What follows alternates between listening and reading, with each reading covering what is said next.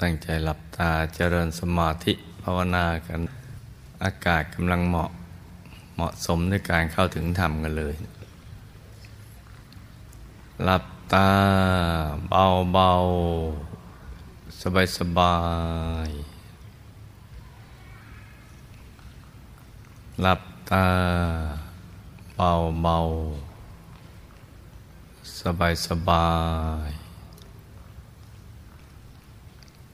ผ่อนคลายทุกส่วนของร่างกาย ขยับเนื้อขยับตัวของเราให้ดีทีเดียวนะหลับตัวสบายสบาย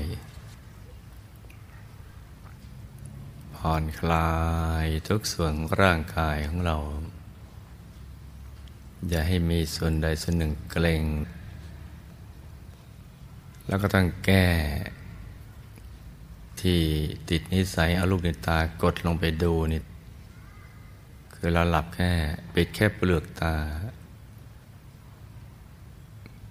แล้วก็ช้อนตาเหลือกค้างขึ้นไปจะได้ช่วยแก้ที่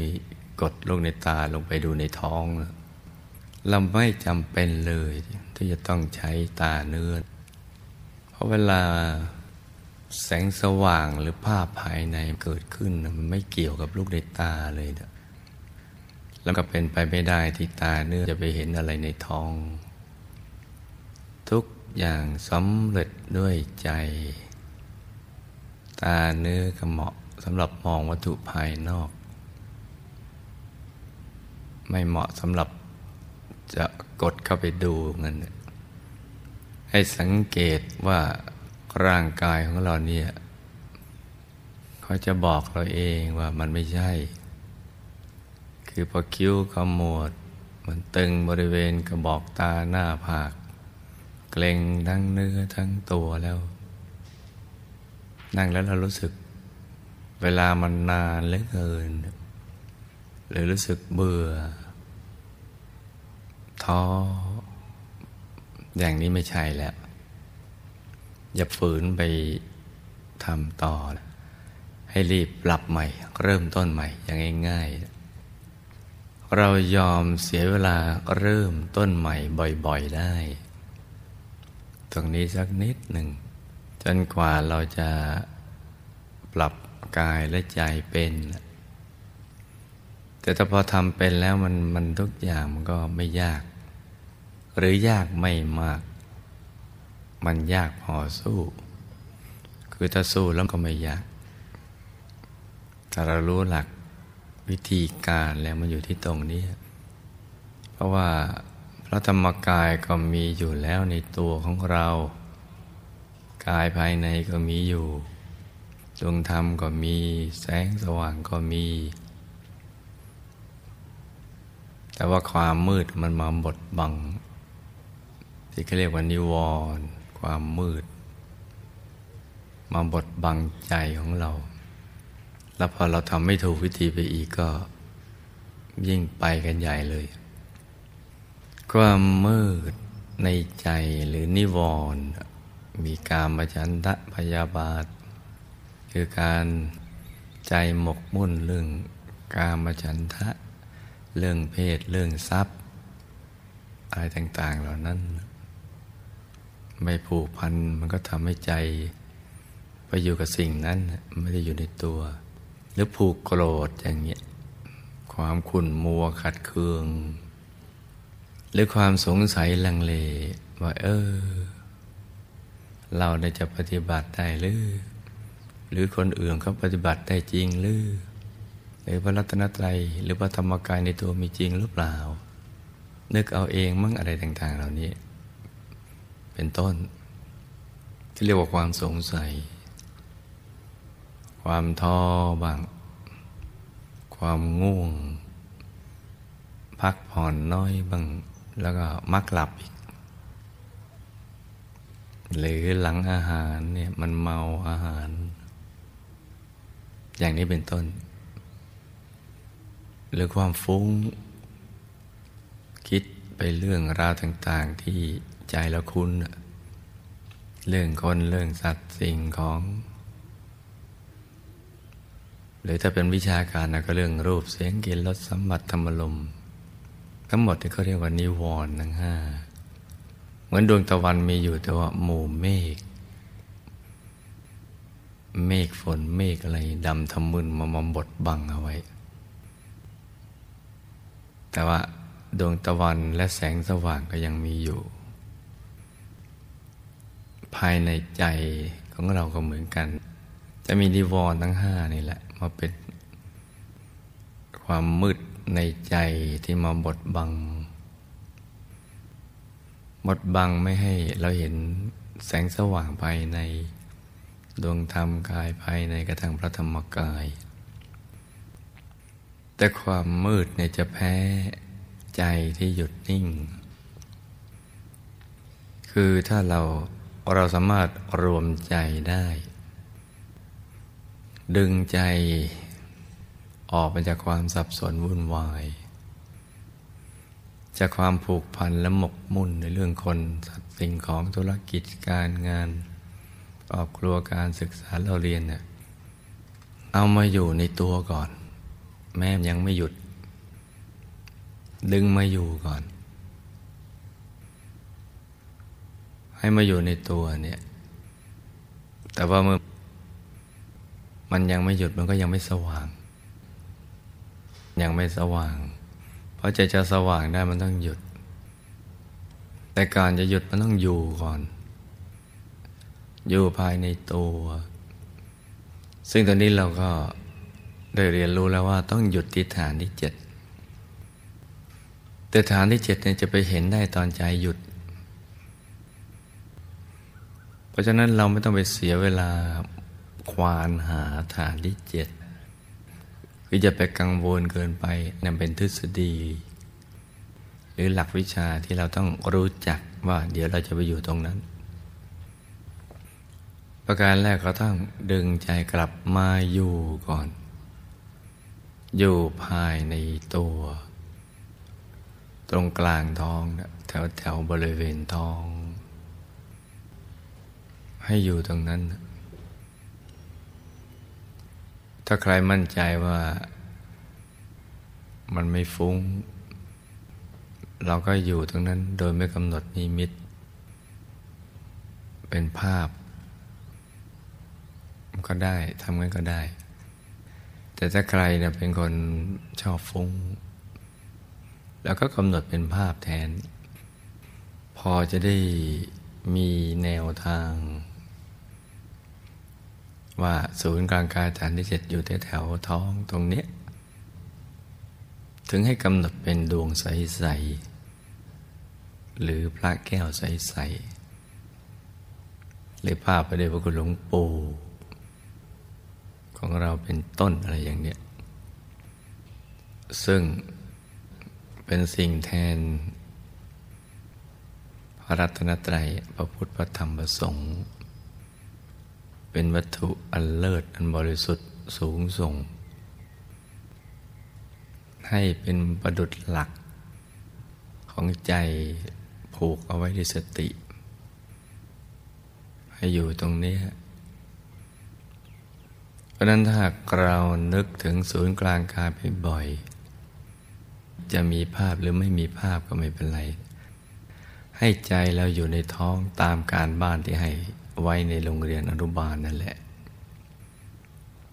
ถ้าทำบ่อยๆ มันก็จะคุ้น เพื่อน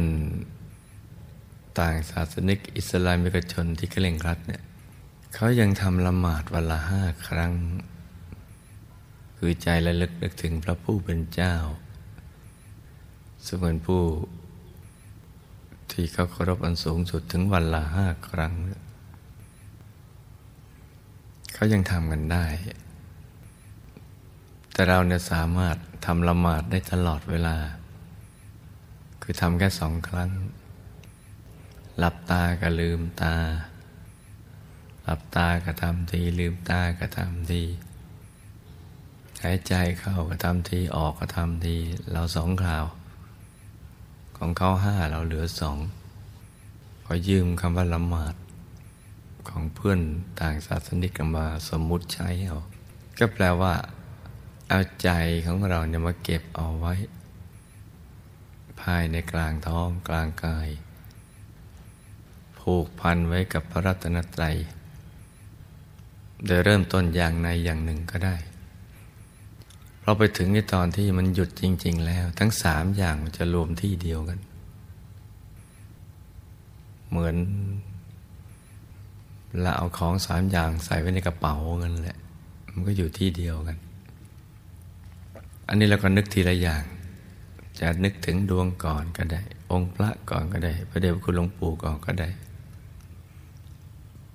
เดี๋ยวสมมติสมมติเรานึกถึงดวงเนี่ยพอใจอยู่จริง ๆ เนี่ยเดี๋ยวมันก็ได้ พระรัตนตรัยทั้งสามนี่เพราะนั้นเรามาเริ่มต้นทำให้มันถูกต้องกันสักก่อน เราถูกตั้งแต่ต้นท่ามกลางหรือเบื้องปลาย มันก็ง่ายหนทางที่เราจะเดินต่อไปก็ไม่ยากละยากพอสู้ หลังจากนั้นก็เหลือแต่ทำบ่อยๆ ซ้ำๆภาษาธรรมะก็เรียกว่าภาวิตาภาหุลีกตา คือทำบ่อยๆทำซ้ำๆเรื่อยๆเนืองๆมันก็ชำนาญขึ้น ชำนาญขึ้นไปเรื่อยๆ เพราะนั้นอันดับแรกเอาใจมาอยู่ก่อน แล้วก็อย่าลืมตัวของเราว่า เราเป็นมนุษย์ธรรมดา ไม่ใช่ผู้วิเศษ เพราะฉะนั้นก็ต้องอาศัยความเพียร ความพยายามตามแม่ถูกหลักวิชา ก็แค่นี้เองเนี่ย อย่าไปหลงตัวเองว่าเราเป็นเทวดามาเกิด จะทำเมื่อไหร่ก็ได้เนี่ยมันก็หลงเกินไปเพราะนั้นเอาแค่ว่า เราเป็นคนธรรมดาเนี่ยก็จะทำแบบคนธรรมดานี่แหละ ที่ยังมีกิเลสหนาปัญญาหยาบยังตกเป็นเฉลย เป็นบาปเป็นทาสพยามารอยู่ เช่นเดียวกับเพื่อนมนุษย์ ต่าง แต่ว่าเราเป็นเฉลยผู้รู้หนทางที่จะหลุดจะพ้นได้ แล้วก็เริ่มลงมือทำไปทำไปทุกวัน อย่าไปท้อเดี๋ยวก็จะต้องถึงทำกันสักวันหนึ่งเมื่อเรารับประทานข้าวเนี่ยเราอย่าไปท้อว่าโอ้ต้องเคี้ยวข้าว ต้องหงต้องหาต้อง ตักข้าวปากแล้วยังต้องเคี้ยวอีกเคี้ยวแล้วยังไม่พอยังต้องกลืนอีก เลยท้อไม่ยอมรับประทานต่อไป มันก็ตาย อาหารทางกายอย่างอย่างนั้น อาหารทางใจมันก็คล้ายๆกัน เพราะฉะนั้นก็เราให้มีความเพียรทำให้สม่ำเสมอ ทุกครั้งที่เรานั่งหลับตาเนี่ยแม่มืด เมื่อยฟุ้ง บุญก็ยังเกิดขึ้นในตัว แม้ไม่มาก มันก็ยังมีเนี่ยก็เท่ากับว่าบุญก็จะถูกสั่งสมไปเรื่อยๆทุกวันจนกระทั่งถึงจุดที่เราประสบความสำเร็จ ก็แปลว่า ทันทีที่เรานั่งหลับตา ไม่ว่าอะไรจะเกิดขึ้น เราก็ยังได้ชื่อว่ากรรมความสำเร็จ ที่จะเข้าถึงพระรัตนตรัยในตัวล้านเปอร์เซ็นต์แล้ว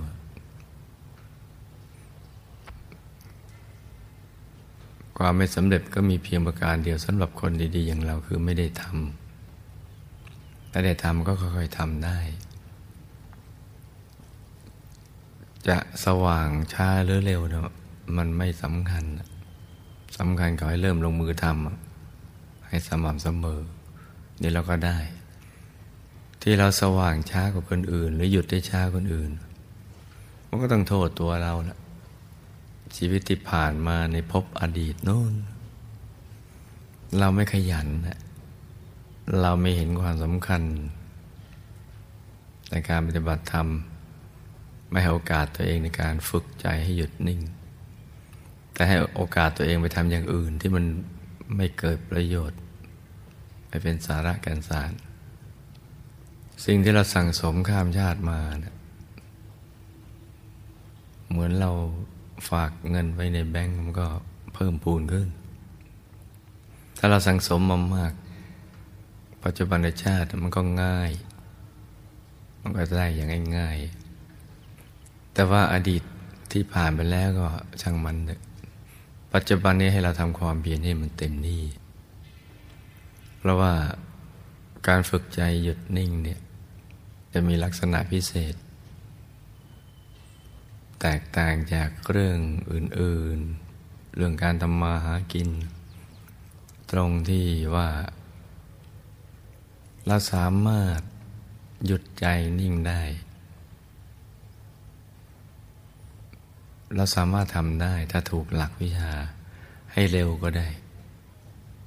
จะเร็วขนาดไหนก็ได้ แต่อย่างอื่นเราควบคุมไม่ได้นะมันไม่อยู่ในอำนาจของเรา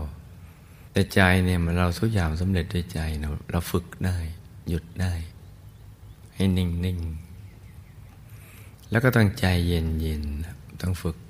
ใจเย็นเย็นค่อยๆประคองใจไป บางครั้งก็ยอมอนุญาตให้ง่วงมึง ฟุ้งมึง ก็ช่างมันแล้วก็เฉยๆฟุ้งก็ลืมตา ง่วงก็หลับ เมื่อยก็ขยับ ก็ปรับกันไปอย่างเนี้ยบนเวียนกันไป เดี๋ยวมันก็สู้เราไม่ได้ ความมืดในใจมันก็จะต้อง หายไปหมดไปจากเรา หรือล่มสลายจากเราไปสักวันหนึ่ง วันที่อากาศกำลังสดชื่นนะลูกนะ มันไม่หนาว แต่ว่ากำลังเย็นสบาย ในระดับที่ไม่ได้เย็นเยือก แต่มันเย็นกำลังสบายสบาย เหมาะในการฝึกใจหยุดนิ่งมากทีเดียว ใจหยุดนิ่งเนี่ย เราจะใช้ตลอดเส้นทาง ตั้งแต่บัดนี้ไปถึงที่สุดแห่งธรรมเลย ใช้อย่างเดียวเท่านั้น อย่างอื่นนี่เราไม่จำเป็นจะต้องไปใช้อะไร คือเอาไปใช้มันก็ใช้ไม่ได้ ใช้เพื่อที่จะเดินทางไปสู่ที่สุดแห่งธรรมโดยวิธีการอย่างอื่นไม่ได้มานอกจากหยุดกับนิ่งอย่างเดียวเท่านั้น เรารู้ข้อสอบแล้วรู้วิธีการแล้วมันก็ง่ายเหลือแต่การฝึกฝนแล้วแหละ ให้หยุดให้นิ่งนิ่งนิ่งถ้าเราทำถูกวิธีถูกหลักวิชา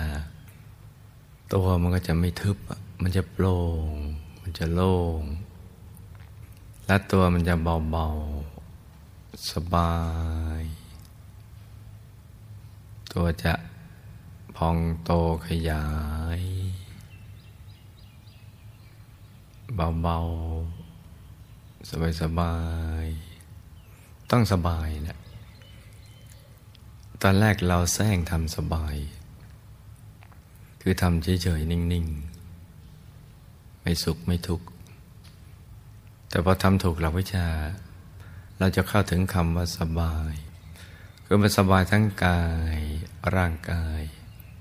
แล้วก็สบายทั้งใจ สบาย เบิกบาน ในระดับที่เรามีความสุขสนุกกับการนั่ง ใจหยุดนิ่งไม่มีเบื่อ แล้วเวลามันจะหมดไปเร็ว จนเราประหลาดใจ ว่าเวลาหนึ่งชั่วโมงเท่ากัน แต่ความรู้สึกแตกต่างกัน ถ้าเราสบายเนี่ยหนึ่งชั่วโมงก็รู้สึกประเดียวเดียว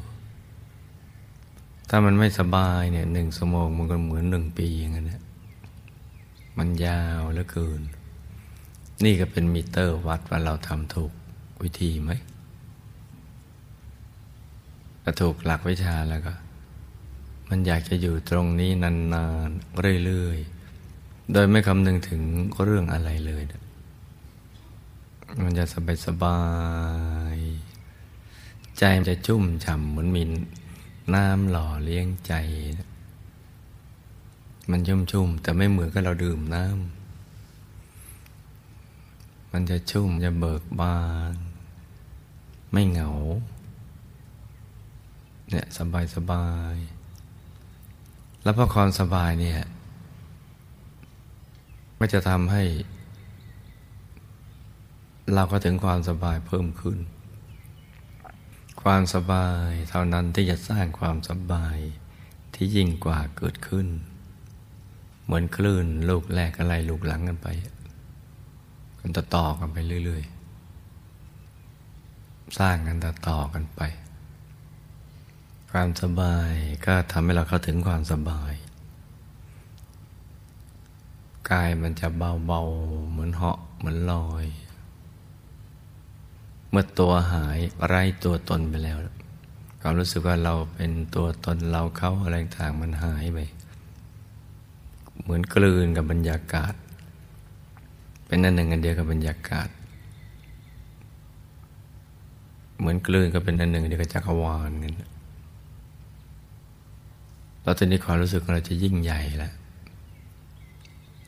เป็นความรู้สึกที่ยิ่งใหญ่ มีปิติ มีปิติแล้วตอนเนี้ยชุ่มยำใจจะนิ่งแล้วตอนเนี้ยนิ่ง ยิ่งนิ่งก็ยิ่งเบายิ่งขยาย ความนิ่งมันก็จะแน่นไปเรื่อยๆคือนิ่งในนิ่งเข้าไป มันก็นิ่งในนิ่ง เหมือนเราเขียนคำว่านิ่ง ตั้งแต่ตัวเล็กๆแล้วกระทั่งขยายคำว่านิ่ง ตัวเบลอกันนะเหมือนความนิ่งมันขยายแน่นไปหมดเลย เบียดความไม่นิ่งออกไป มันจะนิ่งนุ่มเบาสบาย ตอนนี้แหละ มันจะวูบลงไป เหมือนหล่นหรือเหมือนค่อยๆเคลื่อน แสงสว่างก็เริ่มเกิด คือหลับตาเริ่มไม่มืด แต่ก็ยังไม่เจิดจ้า ก็จะเหมือนฟ้าสังสาง ตอนที่ห้าในฤดูร้อน ยิ่งมีความสว่างให้เกิดขึ้นมาเนี่ยใจก็ยิ่งสบาย ถ้าเราไม่ไปตื่นเต้นซะก่อน เหมือนยามเช้าที่แสงเงินแสงทองขึ้น เราไม่ได้ตื่นเต้นกระแสงเงินแสงทองนั้น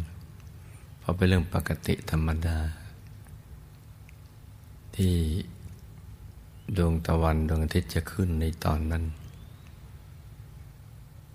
แสงสว่างภายในเหมือนกันถ้าเราไม่ตื่นเต้น ถือเป็นเรื่องปกติ เป็นสัญญาณ ว่าไม่ช้าจะถึงดวงตะวันภายใน ตะวันธรรม ดวงธรรมใส ๆ มันก็จะปรากฏเกิดขึ้น บางทีเหมือนดวงดาวในอากาศเล็กเท่ากับปลายเข็ม หรือขยายเหมือนดวงจันทร์วันเพ็ญก็ทั้งเหมือนดวงอาทิตย์ยามเที่ยงวัน มันจะเป็นความใส ที่มากับแสงแก้ว แล้วก็ใสหนักยิ่งขึ้นคือมันใสหนักขึ้นคำว่าใสหนักเนี่ย ถ้าเข้าไปถึงแล้วเราต้องจะรู้ ต้องใช้คำนี้จริงๆไปใช้คำอื่นไม่ได้เลย มันใสหนักขึ้นเนี่ยเป็นภาษาประสบการณ์ภายใน ที่แตกต่างจากภาษาข้างนอก พูดตามประสบการณ์จริงที่เกิดขึ้น จะใสจะสว่าง แล้วยิ่งเรานิ่งกันไปเรื่อยๆ นิ่งในนิ่งนิ่งในนิ่งนิ่งในนิ่ง เดี๋ยวดวงธรรมก็ขยาย ขยายเอง ขยายไปเรื่อยๆ แล้วก็เห็นดวงธรรมทัดๆกันไปมันซ้อนกันอยู่ซ้อนกันอยู่ข้างในสว่างสวยนี่คือภารกิจงานที่แท้จริงของเรา เกิดกันมา เป็นมนุษย์ ได้ครอบครองกายมนุษย์ได้นี่ตั้งถือว่ามีบุญมาก ราะเป็นกายเดียวเท่านั้นที่พยามารกลัว เป็นกายที่แข็งดีเดียวแหละ เป็นฐานรองรับ ความรู้วิชา ท่านผู้รู้ได้อย่างดีที่สุดเลย เพราะนั้นเนี่ยเราสามารถทำกันได้ทุกคน ถ้ามีความเพียรพยายาม ทำให้มันถูกหลักวิชาเพระนั้นถ้าหากวันไหนเราทำไม่ได้ผลแสดงว่ามันไม่ถูกหลักวิชา แล้วก็ทบทวน สิ่งที่เราเคยได้ยินได้ฟัง ว่า เออ ดูเหมือนง่ายๆแล้วเราฟังผ่าน จริง ๆคำมันง่ายแต่มันลึกเนอะง่ายแต่ลึกเพราะมันเป็นคำ ประสบการณ์ภายใน ภาษาประสบการณ์ ในตอนที่ลองนั่งเนี่ยลองปล่อยนิ่งๆเบาๆตาเปลืออย่าไปบีบเปลือกตานะ นิ่งนิ่งนิ่งเดี๋ยวมันก็นิ่ง นิ่งก็ไปอีก นิ่งเบาสบาย ผ่อนคลาย นิ่งนุ่มเบาสบาย ผ่อนคลาย ไม่คาดหวังว่าจะเห็นอะไร เห็นไม่เห็นก็ไม่เห็นจะเป็นไร นิ่งนุ่มเบาสบาย ผ่อนคลายเรื่อยไปเลย แล้วพอมันนิ่งนุ่มจริง ๆ ผ่อนคลายจริง ๆ ให้ปล่อยให้มันเป็นไปอย่างนั้น เป็นของมันไปเอง let it be เนี่ยปล่อยให้มันเป็นไป ปล่อยให้มันเป็นไปอย่างนั้นเรื่อย ๆ สม่ำเสมอ แม้ไม่มีอะไรให้เราดู ทีนี้บางคนมันจะใจไปในท้องรู้สึก มันก็ยังยากอยู่ดี ถ้าอย่างนั้นเอางี้เราหลับตาเฉยๆสบายตรงไหนเอาตรงนั้นนะคล้ายๆกับศูนย์กลางกายเนี่ย มันขยายไปแล้ว โตเท่ากับสภา แล้วเราเข้าไปอยู่ในศูนย์กลางกายแล้วทั้งก้อนกายเนี่ย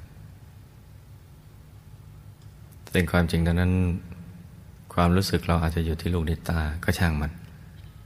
มันสบายตรงนั้นแล้วก็เอาตรงนั้นก่อน เหมือนเราไปนั่งอยู่ในศูนย์กลางกายทั้งตัว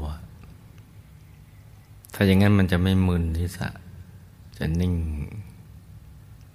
แล้วก็รักษาอย่างนั้นปล่อยให้มันเป็นไป let it be ปล่อยให้เป็นไป ให้มันมันอย่างนั้น ทีนี้บางทีแสงสว่างมันแวบเกิดขึ้น หางตามังหัวตามังข้างหน้ามังหรือบนที่สะมั่ง แล้วก็ยังคงนิ่งอย่างเดิม ไม่ต้องไปดึงลงมา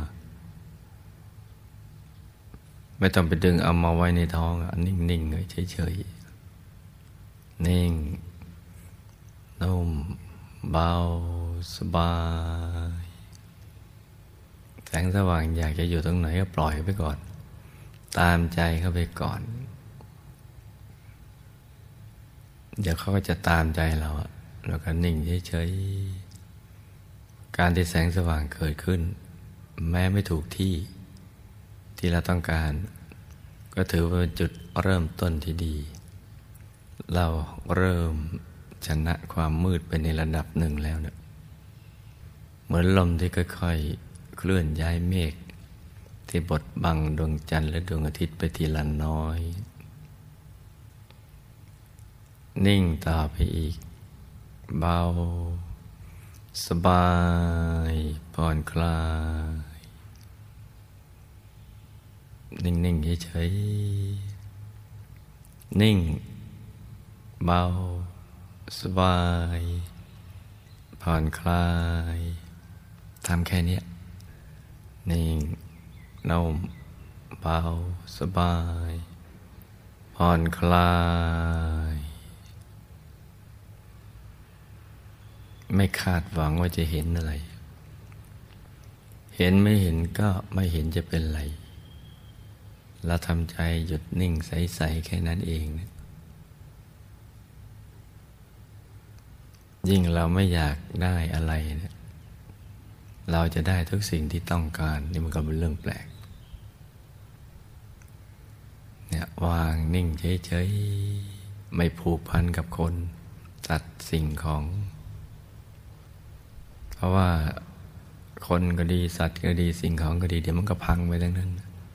ต้องผุต้องพันไปสู่จุดสลายทั้งหมด แม้ชีวิตของเราเองก็เช่นเดียวกัน ก็ไปสู่จุดสลาย แต่ก่อนสู่จุดสลายเราต้อง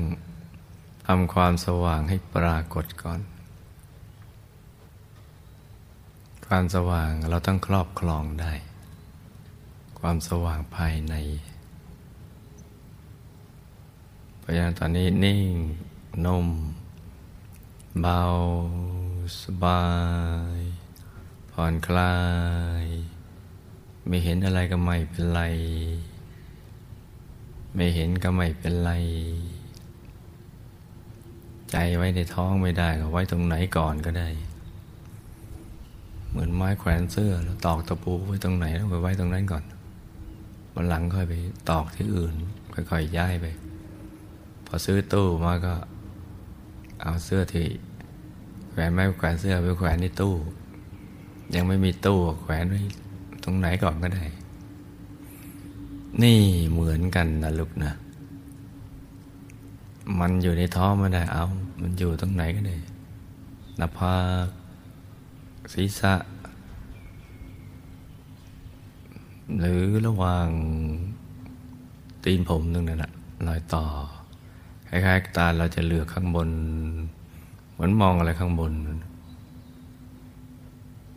อย่างนั้นก็ได้ เพราะทางเดินของใจไม่ต้องเจตทานนั่นแหละเราก็เลือกเอาซะก่อน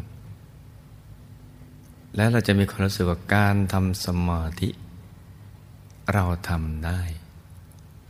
ไม่ได้ยากอะไรเลยทำได้ ลูกทุกคนทำได้ สบายตรงไหนเอาตรงนั้น ไม่ต้องกลัวผิดหลักวิชา อเรารู้แล้วว่า เป้าหมายเราไปฐานที่เจ็ดแต่ว่าเริ่มต้นตรงไหนก็ เอาก่อนก่อนสบายสบายไม่ยากเลยผ่อนคลาย ไม่เห็นไม่เป็นไร ในใจใสใสให้เยือกเย็น เหมือนอากาศห่อหุ้มตัวเราอยู่เนี่ย เย็นสบาย ไม่จ้าไม่ยากเลย ผ่อนคลาย ใจใสใสนิ่งนิ่งนุ่มนุ่มใครนึกดวงได้ก็นึก นึกไม่ได้กระชังมัน เราไม่ใช่เทวดาเนี่ย เราก็เฉยเฉยนิ่งนิ่งนึกถึงองค์พระเอาพระไม่สวยเพราะเราเคยคุ้นก็เห็นอย่างนั้น ก็ไม่เป็นไร ตามใจท่านไปก่อน เลยนึกได้แต่มันไม่ชัดไม่ชัดก็ไม่เป็นไรเพราะแม้แต่ตามนุษย์เนี่ย ไม่ใช่ว่าจะเห็นอะไรชัดทุกอย่าง ของอยู่ไกลเราก็มองไม่ชัด ขอแม้แต่ของอยู่ใกล้ แต่อยู่ในที่สลัวสลัวมันก็ไม่ชัดเองเหมือนกันแหละ ก็ไม่ใช่ว่าจะชัดทุกอย่างนะที่ลืมตาเห็น หลับตามก็คล้าย ๆ กันนะเราไม่ใช่เทวดาจะมีตาทิพย์เพราะนั้นนิ่งนม เบาสบาย ผ่อนคลาย ตัวหายไปแล้วก็ช่าง นิ่งเฉยๆเคว้งคว้างอยู่กลางอวกาศแล้วก็นิ่งไป ลองทำดูนะลูกนะทำไปเรื่อยๆ สบาย ส่วนใครสามารถไว้ในกลางท้องได้และดวงเกิด แล้วก็ดูเท่าที่มีให้ดูนะจะไปเร่งโดยวิธีผิดๆคือไปบีบเค้นภาพ ไม่จำเป็นต้องทำอย่างนั้นเลยเนะี่ยจะให้ชัดมาก ๆ แบบที่ได้ยินว่าชัดหนักเข้า ก็คือดูเท่าที่มีให้ดูนั่นแหละ แล้วก็ let it be ปล่อยให้มันเป็นไปอย่างนั้น เดี๋ยวมันจะชัดขึ้นมาเองอย่างน่าอัศจรรย์ถ้าเราไปบีบเค้นภาพจะปวดหัวผิดวิธีแล้วก็ดูเฉยๆแต่ใครองค์พระชัดขึ้นมาแล้ว แล้วก็ก็ดูดูธรรมดา เหมือนดูก้อนอิฐก้อนหินอย่างนั้นเราดู พระจะสีอะไรก็ตาม ตามด้วยวัสดุอะไรก็ตามแล้วก็ดูไป ดูเฉยๆ ดูโดยไม่มีอารมณ์ร่วม หรือดูไปงั้นๆน่ะสักแต่ว่าดู ดูไปงั้น สักแต่ว่าดู เดี๋ยวเราจะเห็นคำอัศจรรย์คำว่าสักแต่ว่านะคือพระก็จะค่อยๆชัดขึ้น ชัดขึ้นเลย แล้วก็ใสเองนะใสเอง ใสใส ใสสว่างขึ้นและที่หลวงพ่อแนะนำอย่างนี้อย่านึกว่าหลวงพ่อกำลังสะกดจิตนะไม่ได้สะกดจิตใคร เพราะสะกดไม่เป็น เราสะกดจิตไม่มีในพระพุทธศาสนา เพราะฉะนั้นอย่าไปหาเรื่องคิดฟุ้งซ่านว่าหลวงพ่อกำลังสะกดจิต หรือกำลังจูงจิตจูงใจก็ไม่ใช่เป็นเพียงบอกให้รู้วิธีการ ส่วนการทำมันอยู่ที่เราทำไป จะสบายสบาย แต่ว่าจะเป็นอะไรก็แล้วแต่ให้ใจเรามันนิ่งได้ หยุดได้ก็ใช้ได้ทั้งนั้นนะอย่างอื่นจะไปคิดอะไรมันเยอะแยะเกินไป เพราะนี่คือวิชาชีวิต คือกรณียกิจกิจที่เราจะต้องทำหรือเป็นงานที่แท้จริงของเรา นอกนั้นเป็นงานแค่ มีความสำคัญระดับรองลงมา คืองานที่เราจะต้องไปทำมาหากินทำมาค้าขายเพื่อหาปัจจัยสี่มาหล่อเลี้ยงร่างกายเราเลี้ยงสังขารเราเลี้ยงชีวิต มีชีวิตอยู่ก็เพื่อทำพระนิพพานให้แจ้ง แต่เราจะไปนิพพานได้นั้นนะ จะต้องไปด้วย พระรัตนตรัยในตัวนะเราจะต้องเข้าถึงพระรัตนตรัยในตัวให้ได้ ถึงพุทธรัตนะ ถึงธรรมรัตนะ ถึงสังขรัตนะสามอย่างนี้ภายในตัวของเรา นอกเหนือจากรัตนะภายนอก ภายในนี่แหละสำคัญ แต่ว่าเกื้อกูลกันระหว่างภายนอกกับภายใน เราจะต้องเข้าถึงพระรัตนตรัยในตัวให้ได้ พุทธรัตนะก็คือพระแก้วใสๆรัตนะก็แปลว่าแก้ว หรือเป็นหินที่มีค่าใครได้มาครอบครองก็จะปลื้มใจ เหมือนเพชรนินจินดา จะต้องเข้าถึงตรงนี้ ถึงพุทธรัตนะ คือท่านผู้รู้แจ้งเห็นแจ้งแทงตลอด ในสรรพสัตว์และสรรพสิ่งทั้งหลาย กายท่านจะใสเป็นแก้วเป็นเพชรเลยยิ่งกว่านั้น ประกอบไปด้วยลักษณะมหาบุรุษ ครบถ้วนทุกประการ เกตดอกโบตูม ตั้งอยู่บนจอมขมมบนประเสียนซึ่งตั้งอยู่ในกายมหาบุรุษ ครบถ้วนทุกประการ อยู่ในอริยบทของการเจริญสมาธิภาวนา อริยบทเดียว เพราะว่าไม่ต้องทำกิจเหมือนมนุษย์ ไม่มีปวดไม่มีเมื่อย ไม่ต้องขับทาย ไม่ต้องพักผ่อนนอนหลับอะไรต่าง ๆ เหล่านั้นเป็นต้น มีแต่กิจของผู้รู้ ท่านจะเป็นคลังแห่งความรู้ทั้งหมด ซึ่งเป็นเรื่องราวความเป็นจริงของชีวิต แล้วก็เป็นแหล่งแห่งความสุข แหล่งแห่งความบริสุทธิ์ แหล่งอานุภาพที่มีมีประมาณ ท่านจะประกอบไปด้วยจักขุญาณปัญญาวิชาและก็แสงสว่าง ประชุมรวมกัน ก่อเกิดได้ธรรมทั้งก้อน ถึงเรียกว่ากายธรรมหรือธรรมกาย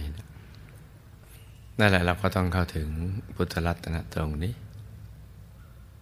ธรรมรัตนะ จะเป็นดวงธรรมใสใสใสเป็นแก้วเป็นเพชรเหมือนกันกลมรอบตัว อยู่ภายใน แต่ความรู้จะบรรจุอยู่ตรงนั้นแหละ สังกรัตนะก็คือธรรมกายละเอียด หรือกายละเอียดคำว่าธรรมกายจะรักษา ธรรมรัตนะเอาไว้ สามอย่างนี้อยู่ในตัวของเรา เราเข้าถึงตรงนี้ได้ จึงจะไปนิพพานได้ ไปสู่อายตนะนิพพาน ทีนี้จะเข้าถึงรัตนะทั้งสามได้นั่นนะจะต้องเริ่มต้นนำใจมาหยุดนิ่ง อยู่ที่ศูนย์กลางกายฐานที่เจ็ดให้ใจหยุดนิ่งนิ่งใจจะหยุดนิ่งได้ก็จะต้อง มีหลักยึดของใจ คือบริกรรมมณีมิตร เป็นภาพทางใจ ที่เราจะต้องสร้างมันขึ้นมากำหนดขึ้นมา จะเป็นดวงใส ๆ หรือพระแก้วใส ๆ อย่างใดอย่างหนึ่งก็ได้ จะเป็นดวงใส ๆ หรือพระแก้วใส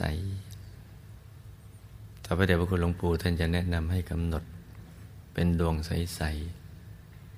ท่านใช้คำว่าเครื่องไม้ที่ใสสะอาด ประดุดเพชรลูกที่เจรไนแล้ว ไม่มีขีดข่วนคล้ายคนแมว โตเท่ากับแก้วตาทีนี้บางคนไม่เคยสังเกตแก้วตา ของตัวเรา หรือของคนอื่นก็นกก็จำง่ายๆเวลานึกเอาเพชรสักเม็ดหนึ่ง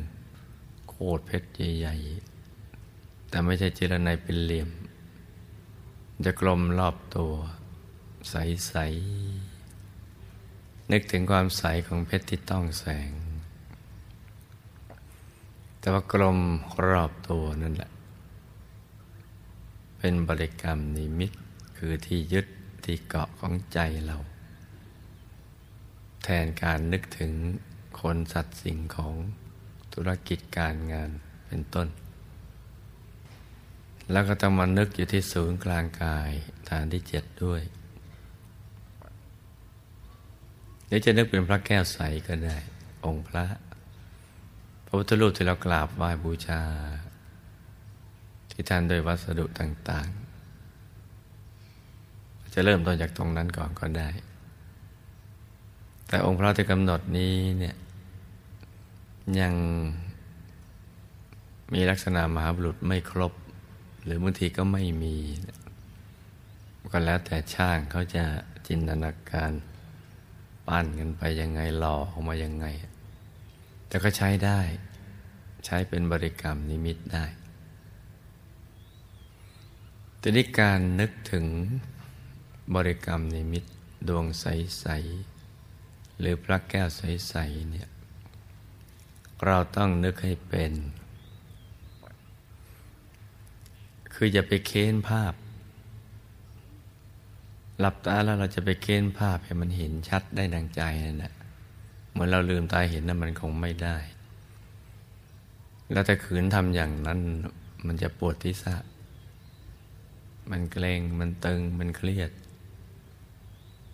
แล้วมันก็ทำให้เราเบื่อท้อใจพอเลิกนั่งสมาธิก็เหนื่อย เพราะการเห็นภาพทางใจนั้นน่ะมันจะแตกต่างจากการเห็น ภาพด้วยมังสะจักสุหรือตาเนื้อ มันไม่ใช่ปุ๊บปั๊บเห็นเลย มันก็คือมโนภาพที่เรานึกถึง เหมือนอย่างเรานึกถึงขันล้างหน้า แปรงสีฟันยาสีฟัน ดวงอาทิตย์ ดวงจันทร์ ดวงดาว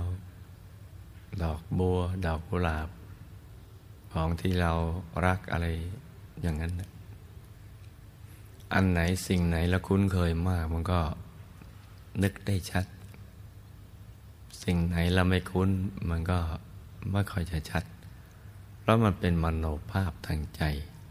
ที่เรียกว่าบริกรรมมณีมิตร ซึ่ง การนึกถึงดวงใส ๆ หรือพระแก้วใส ๆ ก็ใช้ทำนองนั้นแหละ คือนึกธรรมดานั่นแหละ อย่างนึกถึงมหาธรรมกายเจดีย์เห็นไหมจ๊ะ เราก็นึกธรรมดา ซึ่งมันก็เป็นภาพทางใจ แต่มันไม่ชัดเจนหรอก บางคนชัดเจนมาก บางคนชัดเจนน้อย ตรงนี้แหละที่ ถ้าหากเราทำความเข้าใจได้แล้วก็ทำเป็น เดี๋ยวใจมันจะหยุดนิ่งขึ้นมา เพราะอยู่อารมณ์เดียวมีอารมณ์เดียวแต่ในการนึกถึงดวงใสหรือพระแก้วใสๆก็ในทำนองเดียวกัน คือเราก็ต้องใจเย็นค่อยๆค่อยๆนึก นึกเท่าที่เรานึกได้ นึกแล้วเรายังรู้สึกสบาย แล้วก็ผ่อนคลาย ระบบประสาทกล้ามเนื้อมันผ่อนคลาย ไม่เกร็งไม่ตึง อย่างนั้นถูกวิธี แล้วก็ต้องทำใจเย็นๆ อย่าไปลำคาญหรือ ที่เรานึกไม่ชัด เห็นไม่ชัด อย่าไปลำคาญ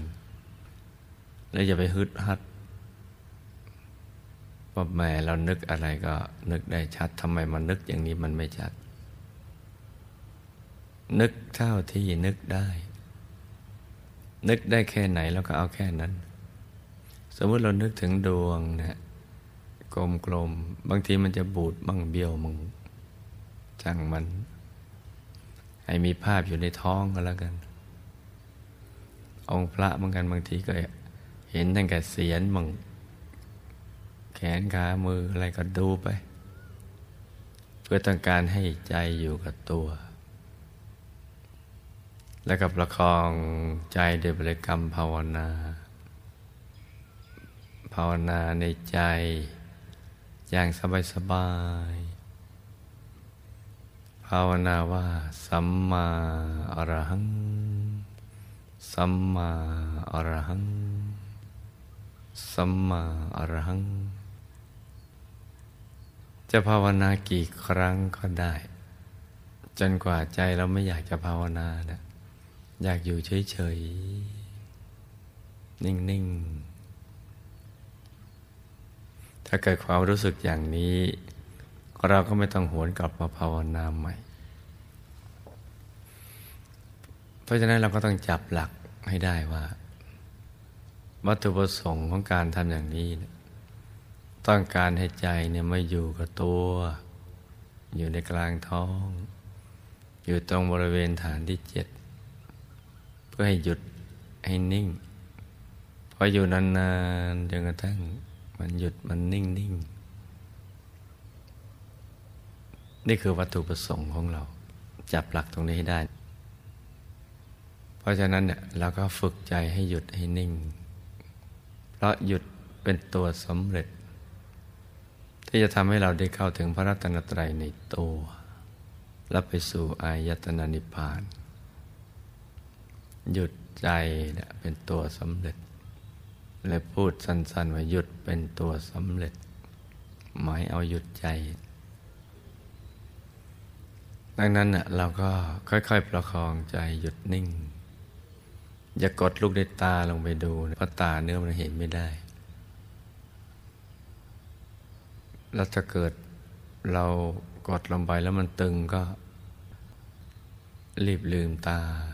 แล้วก็ผ่อนคลายกล้ามเนื้อ ผ่อนคลายร่างกายจิตใจพอรู้สึกสบายก็เริ่มต้นกันใหม่นะหยุดใจนิ่ง ๆ หรือเราจะวางใจนิ่งเฉย ๆ โดยไม่นึกภาพดวงแก้วหรือองค์พระก็ยังได้แต่เรามั่นใจว่าเรามันเวลาทำอย่างนี้แล้วใจไม่ฟุง้ง รู้สึกสงบดี ก็ให้ทำอย่างนี้นะลุงนะ ก็หยุดนิ่งเฉยๆทำความรู้สึกว่าใจอยู่ในกลางท้องแล้วก็ภาวนาสัมมาอรหังเรื่อยไปเลย อย่างสบายสบาย อย่าทิ้งคำนี้นะลูกนะ ให้มีสติกับสบายเนี่ยควบคู่กันไป อย่างสม่ำเสมอ สติสบาย นิ่ง ๆ ค่อยๆ ฝึกไปเรื่อย ๆ มีความมืดให้ดู ก็จงอยู่กับความมืดนั้น ด้วยใจที่เบิกบานแช่มชื่น ไม่ทุกข์ใจ มีแสงสว่างให้ดูก็อย่าไปตื่นเต้น ก็ดูไปเรื่อย ๆ มีอะไรให้ดูเราก็ดูไป ตรงนี้ต้องจำนะลุงนะ ดูไปเรื่อย ๆ อย่างสบายๆ โดยไม่ต้องคิดอะไรทั้งสิ้น ไม่ต้องคิดว่า เอ๊ะ มันทำไมเป็นอย่างนั้นทำไมเป็นอย่างนี้ มันถูกหรือว่ามันผิด เราคิดไปเองแล้วมันเกิดขึ้นจริง ให้นั่งแบบเด็กๆที่ innocent คือไม่มีความคิดอะไรมากมายทำเฉยๆ นิ่งๆ เพราะวัตถุประสงค์เราต้องการให้ใจหยุดนิ่ง อยู่ที่ศูนย์กลางกายฐานที่เจ็ดหรือกลางท้องของเรา เนื้อสะดือขึ้นมาสองนิ้วมือ อย่างสบาย นี่คือวัตถุประสงค์ แล้วที่นี้พอเราภาวนาไปฝึกใจไปเรื่อยๆ มันอาจจะมีปรากฏการณ์อะไรต่าง ๆ เกิดขึ้น กับร่างกายของเรานะคือตัวมันจะพองบ้างตัวขยายบ้าง ตัวยืดสูงขึ้นไปบ้างขยายออกไปทางกว้างบ้างหรือตัวยุบลงไปบ้างตัวโยกบ้างตัวโครงบ้างตัวเบาบ้างตัวลอยบ้างหรือหล่นลงไปเหมือนตกจากที่สูงลงไปมั่งหรืออะไรที่มันนอกเหนือจากนี้นะ ให้ทำเฉยๆ ทุกๆประสบการณ์ ให้ทำเฉยๆ ทำใจหลวมหลวม เหมือนสวมเสื้อผ้าหลวมหลวม ให้ผ่อนคลายแล้วก็ทำใจสบายๆ นิ่งๆ เฉยๆ อย่างนี้เรื่อยไปเลย มีอะไรเกิดขึ้นแล้วก็ดูไป ถ้าสมมุติเราทำถูกวิธีเนี่ย ตัวมันจะไม่ทึบ ไม่แคบ ไม่อึดอัด จะโล่ง จะโปร่ง จะเบา จะสบายสบายอย่างที่เราไม่เคยเป็นมาก่อน บางทีรู้สึกตัวหาย หรือหายเป็นบางส่วน มือหายเท้าหาย อะไรต่าง ๆ เหล่านี้ ก็ให้เฉยๆนะลูกนะเฉยๆอย่าลืมตา อย่าขยับตัว แล้วก็ไม่ต้องกลัวอะไรทำเฉยๆเฉยทุกประสบการณ์นิ่งๆแล้วถ้ามันวูบลงไป บางคนอาจจะหวาดเสียว แต่บางคนก็ไม่หวาดเสียวถ้าลงอย่างนุ่มนวล เคลื่อนไปอย่างนุ่มนวลแต่ถ้าพลวดพลาดก็อาจจะสะดุ้งมันก็ช่างมัน มันหวาดเสียวก็ อย่าหวาดเสียวนาน แต่เขายืนยันว่าไม่มีอันตรายอะไร จะมีแต่สิ่งดี ๆ เกิดขึ้นกับเราจำเอาไว้ว่า หยุดเป็นตัวสำเร็จ เราต้องวางเฉย เป็นอุเบกขาในทุกๆประสบการณ์ที่เกิดขึ้น ดังกล่าวหรือนอกเหนือจากนั้น หยุดกันนิ่งอย่างเดียวเฉยๆ มีความมืดให้ดูแล้วก็ดูไป ดูไปเรื่อยๆ อย่างสบายๆ โดยไม่ต้องคิดอะไรทั้งสิ้น มีแสงสว่างให้ดูแล้วก็ดูไป มีดวงธรรมให้ดูเป็นดวงกลมๆใสๆแล้วก็ดูไป มีกายให้ดูก็ดูไป มีองค์พระให้ดูแล้วก็ดูไป ดูไปโดยปราศจากความคิด ก็ทำจิตให้สงบนิ่ง ๆ เฉย ๆ อย่างนี้แค่นี้เท่านั้นแหละเรามาเกิดในโลกนี้ก็ชั่วครั้งชั่วคราวประเดียวประดาว เดี๋ยวมันก็จะหมดเวลากันไปแล้ว สังขารร่างกายของเราก็เสื่อมไปเรื่อย ๆ ทุกวัน อย่างที่เราไม่รู้สึกตัวกันเลยมารู้สึกตัวอีกทีต่อเมื่อความเสื่อมนั้นมันชัดเจนแล้ว ร่างกายก็ต้องผุต้องพัง เสื้อผ้าที่ห่อหุ้มร่างกายเราแว่นตาปากกาแหวนเพชรก็ต้องผุก็ต้องพังกันไป ไปสู่จุดสลายทั้งนั้น บ้านเรือนที่เราอาศัย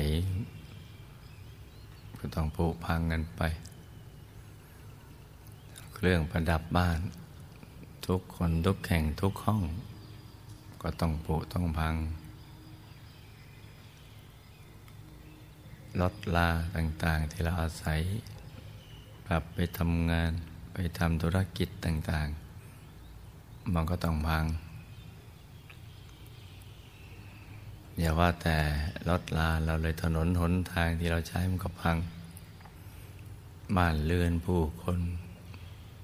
พังหมดไปสู่จุดสลายหมดภูเขาเหล่ากาก็ ไปขุดไปทำลายกัน ก็พัง แม้กระทั่งโลกที่เราอยู่นี่นะสักวันมันก็จะต้องไปถึงกับวินาศ โดยดินโดยน้ำโดยลมโดยไฟ อย่างใดอย่างหนึ่ง มันก็ต้องผุต้องพังกันไปทั้งหมด เพราะฉะนั้นเนี่ยเรามาอยู่ชั่วคราวเท่านั้น ร่างกายที่เราอาศัยอยู่ก็ชั่วคราว คนสัตว์สิ่งของที่เกี่ยวข้องกัน ก็ชั่วคราว เพราะฉะนั้นเราก็ต้องโหนกับ ลับมานึกถึงว่า เรานะ่ะมาเกิดทำไม อะไรคือวัตถุประสงค์ของชีวิต จากการศึกษาคำสอนของ พระสัมมาสัมพุทธเจ้า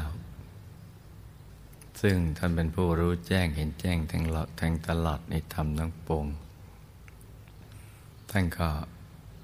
สรุปชีวิต ในสังสารวัตรเอาไว้ ว่าชีวิตในสังสารวัตรเนี่ยมีแต่ภัยล้วนๆ ไม่มีความสุขเลยนะมีแต่ทุกข์มากกับทุกข์น้อย แล้วก็การจะดำรงชีวิตให้ปลอดภัย จากอบายภัยในสังสารวัตร หรือภัยใด ๆ ก็ตามนั้นไม่ใช่เรื่องง่าย ชีวิตในสังสารวัฏเนี่ยมันมีภัยเราว่าทุกคนตกอยู่ภายใต้ กฎแห่งกรรม กฎแห่งการกระทำที่นอกเหนือจากกฎของไตรลักษณ์คือความไม่เที่ยง ความเป็นทุกข์ ความไม่เป็นอิสระ ไม่เป็นตัวของเราเอง ยังตกอยู่ภายใต้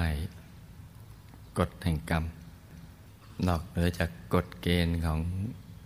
ทางบ้านเมืองกฎหมายอะไรต่าง ๆสารพัดกฎแห่งกรรมคือกฎแห่งการกระทำทางกายทางวาจาทางใจ ไม่ว่าดีหรือชั่วล้วนมีผลทั้งสิ้นทำดี ทางกายวาจาใจก็ย่อมได้รับผลดี ผลดีที่ทันตาเห็นก็มี ผลดีที่หลังจากละโลกไปแล้วก็มีทำชั่วก็ย่อมได้รับผลชั่ว ทั้งทันตาเห็น และหลังจากตายแล้วก็มี ผลดีนะไม่มีปัญหา แต่ถึงจะดีอย่างไรก็ชั่วคราว ถ้าหากก็ยังขจัดกิเลสอาสวะซึ่งเป็นสาเหตุแห่งทุกข์ ยังไม่หมดไปแล้วก็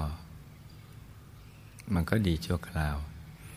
แต่ผลทุกข์นี่สิ มันมีอบายรองรับ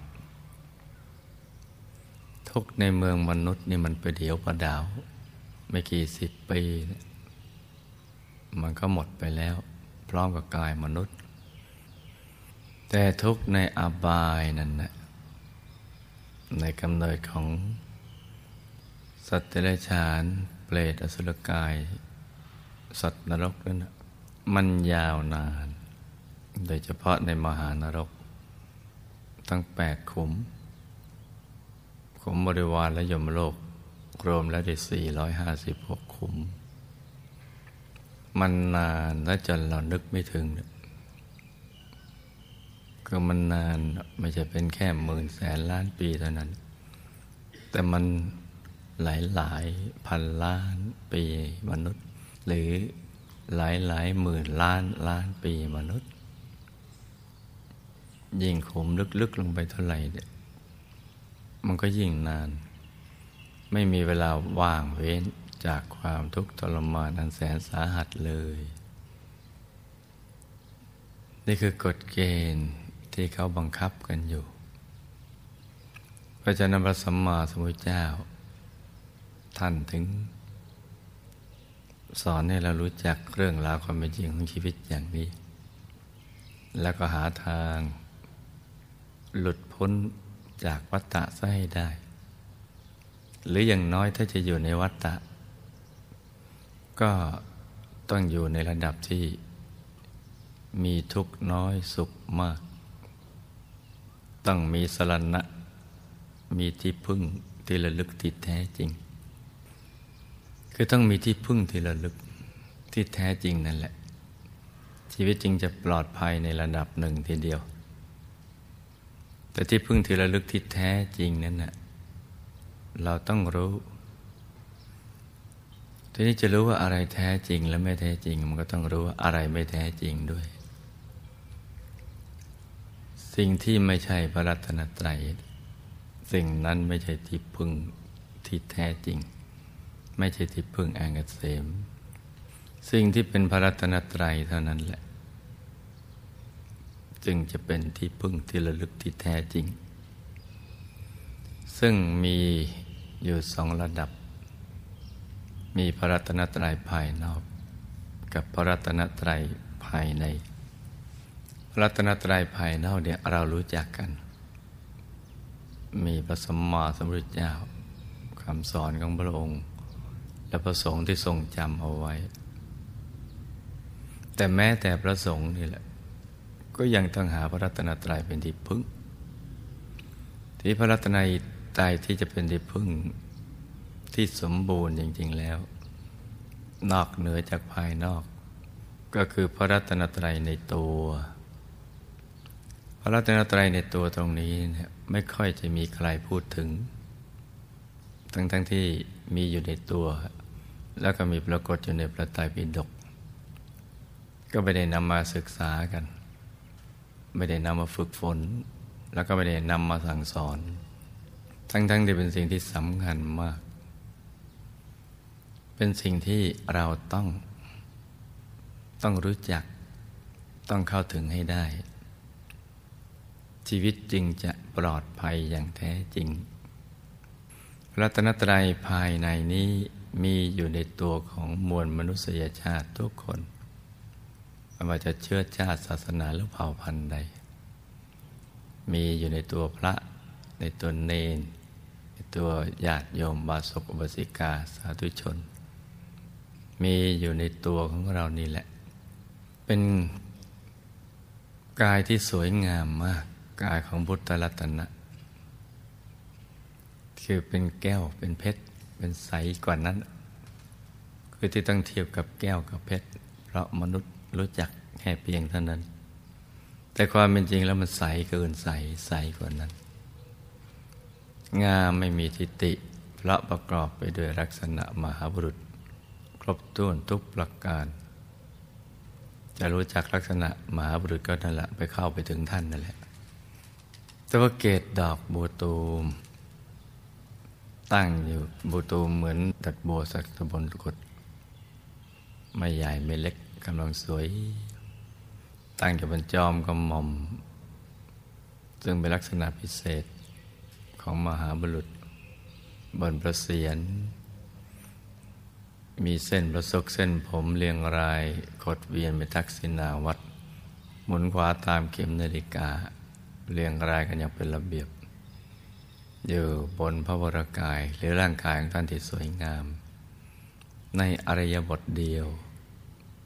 คืออะไรบทนั่งขัดสมาธิเจริญสมาธิภาวนา เหมือนอย่างที่แนะนำในเบื้องต้นนั่นแหละ นี่คือพุทธรัตนะ เป็นกายผู้รู้ คือพอเราเข้าไปถึงท่านแล้วเราก็จะรู้ว่า พอเห็นท่านก็รู้ว่าท่านผู้นี้ เต็มเปี่ยมไปด้วยความรู้ รู้แจ้ง เห็นแจ้งแทงตลอดในธรรมทั้งปวงแล้วก็ดูก็รู้ว่ามีวิญญาณของบรมครู บรมศาสดา พร้อมที่จะนำความรู้ที่เป็นเรื่องราวความเป็นจริงของชีวิต เป็นสาระแก่นสารมาเปิดเผย แล้วก็เป็นผู้ตื่น เป็นผู้เบิกบาน ตื่นตัวตลอดมีชีวิตชีวา เบิกบานอย่างไม่มีที่สิ้นสุด กายนี้แหละที่เรียกว่าพุทธรัตนะ ธรรมรัตนะก็อยู่ในกลางท่าน เป็นดวงใส ๆ เป็นคลังแห่งความรู้แปดหมื่นสี่พันปฐมขันธ์ สังฆรัตนะก็คือ พระธรรมกายที่ละเอียด ซึ่งอยู่ในกลางธรรมรัตนะที่เป็นดวงใสๆนั่นแหละ กายสังขรัตนะก็เหมือนธรรมกายแต่ละเอียดกว่า โตเท่ากันสามอย่างนี้แหละเป็นที่พึ่งที่ระลึกที่แท้จริง เพราะว่าท่านพ้นจากกฎของไตรลักษณ์และกฎแห่งกรรม รวมทั้งกฎเกณฑ์ทั้งปวงทั้งหมด เป็นตัวของตัวเอง เป็นนิรันดร เป็นอิสระ เป็นแหล่งกำเนิดแห่งความสุขที่แท้จริง ทั้งหมดเลย และก็มีธรรมจักขุก็มองเห็นได้รอบตัวทุกทิศทุกทางในเวลาเดียวกัน มีญาณทัศนะ มีจักขุ มีญาณ มีปัญญาวิชาและกระแสงสว่าง จักขุงอุตปาธิญาณังอุตปาธิ ปัญญาอุตปาธิ วิชาอุตปาธิ อาโลโกอุตปาธิ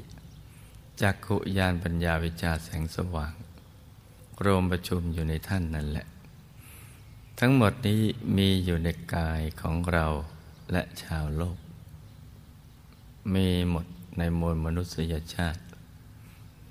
ขึ้นชื่อว่ามีมนุษย์อยู่ที่ไหน ก็มีพระรัตนตรัยอยู่ตรงนั้น อยู่ในกลางตัว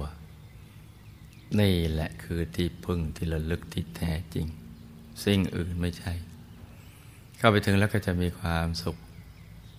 อย่างไม่มีประมาณ แบบพูดไม่ออกบอกไม่ถูก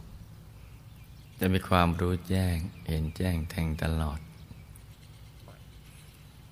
จะมีกำลังใจพลังใจไม่มีที่สิ้นสุดในการอยากจะสร้างความดี แล้วก็จะเอาชนะสิ่งไม่ดีได้ มีอยู่ในตัวนี่ ถ้าเราเข้าถึงได้แล้วแล้วก็วิชาจะเกิดขึ้นปุเปนิวาสานุสติญาณระลึกชาติได้จตุปปาตยานรู้การเกิดขึ้นระดับไปของสรรพสัตว์ทั้งหลาย หรือเรื่องเรื่องราวเกี่ยวกับกฎแห่งกรรมได้ อาสวัคยายานทำอาสวะกิเลส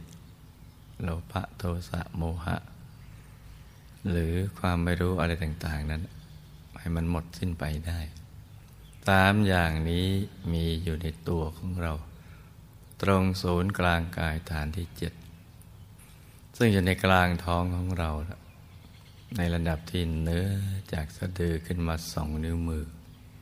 อยู่ในกลางท้องของเรา ตรงนี้พระพุทธเจ้าท่านเข้าถึง ท่านเข้าถึงในวันเพ็ญเดือนหกขึ้นสิบห้าคำที่นั่งอยู่ใต้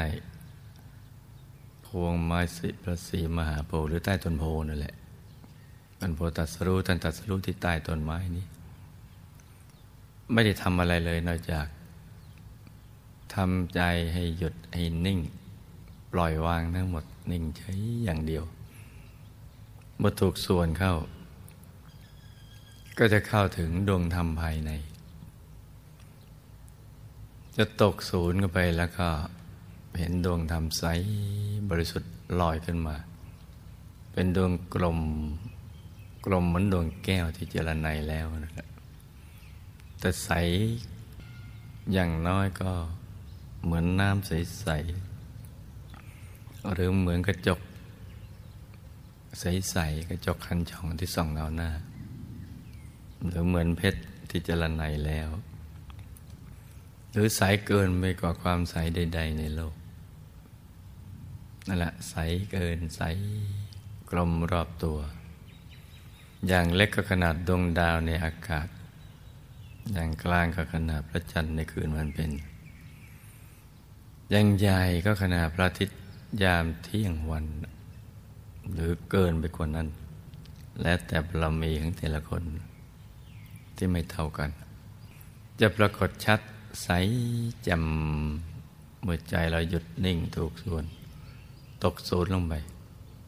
และกายเราเนี่ยแวบหายไปความรู้สึกที่ร่างกายมันหายไป จะมีแต่ดวงใส ๆ ปรากฏขึ้นมาทำดวงนี้พระเดชคุณหลวงปู่พระมงคลเทพมุนี สดจันทัสโรบุคคลพบวิชาธรรมกาย แต่เรียกว่าดวงธรรมานุปัสสนาสติปัฏฐาน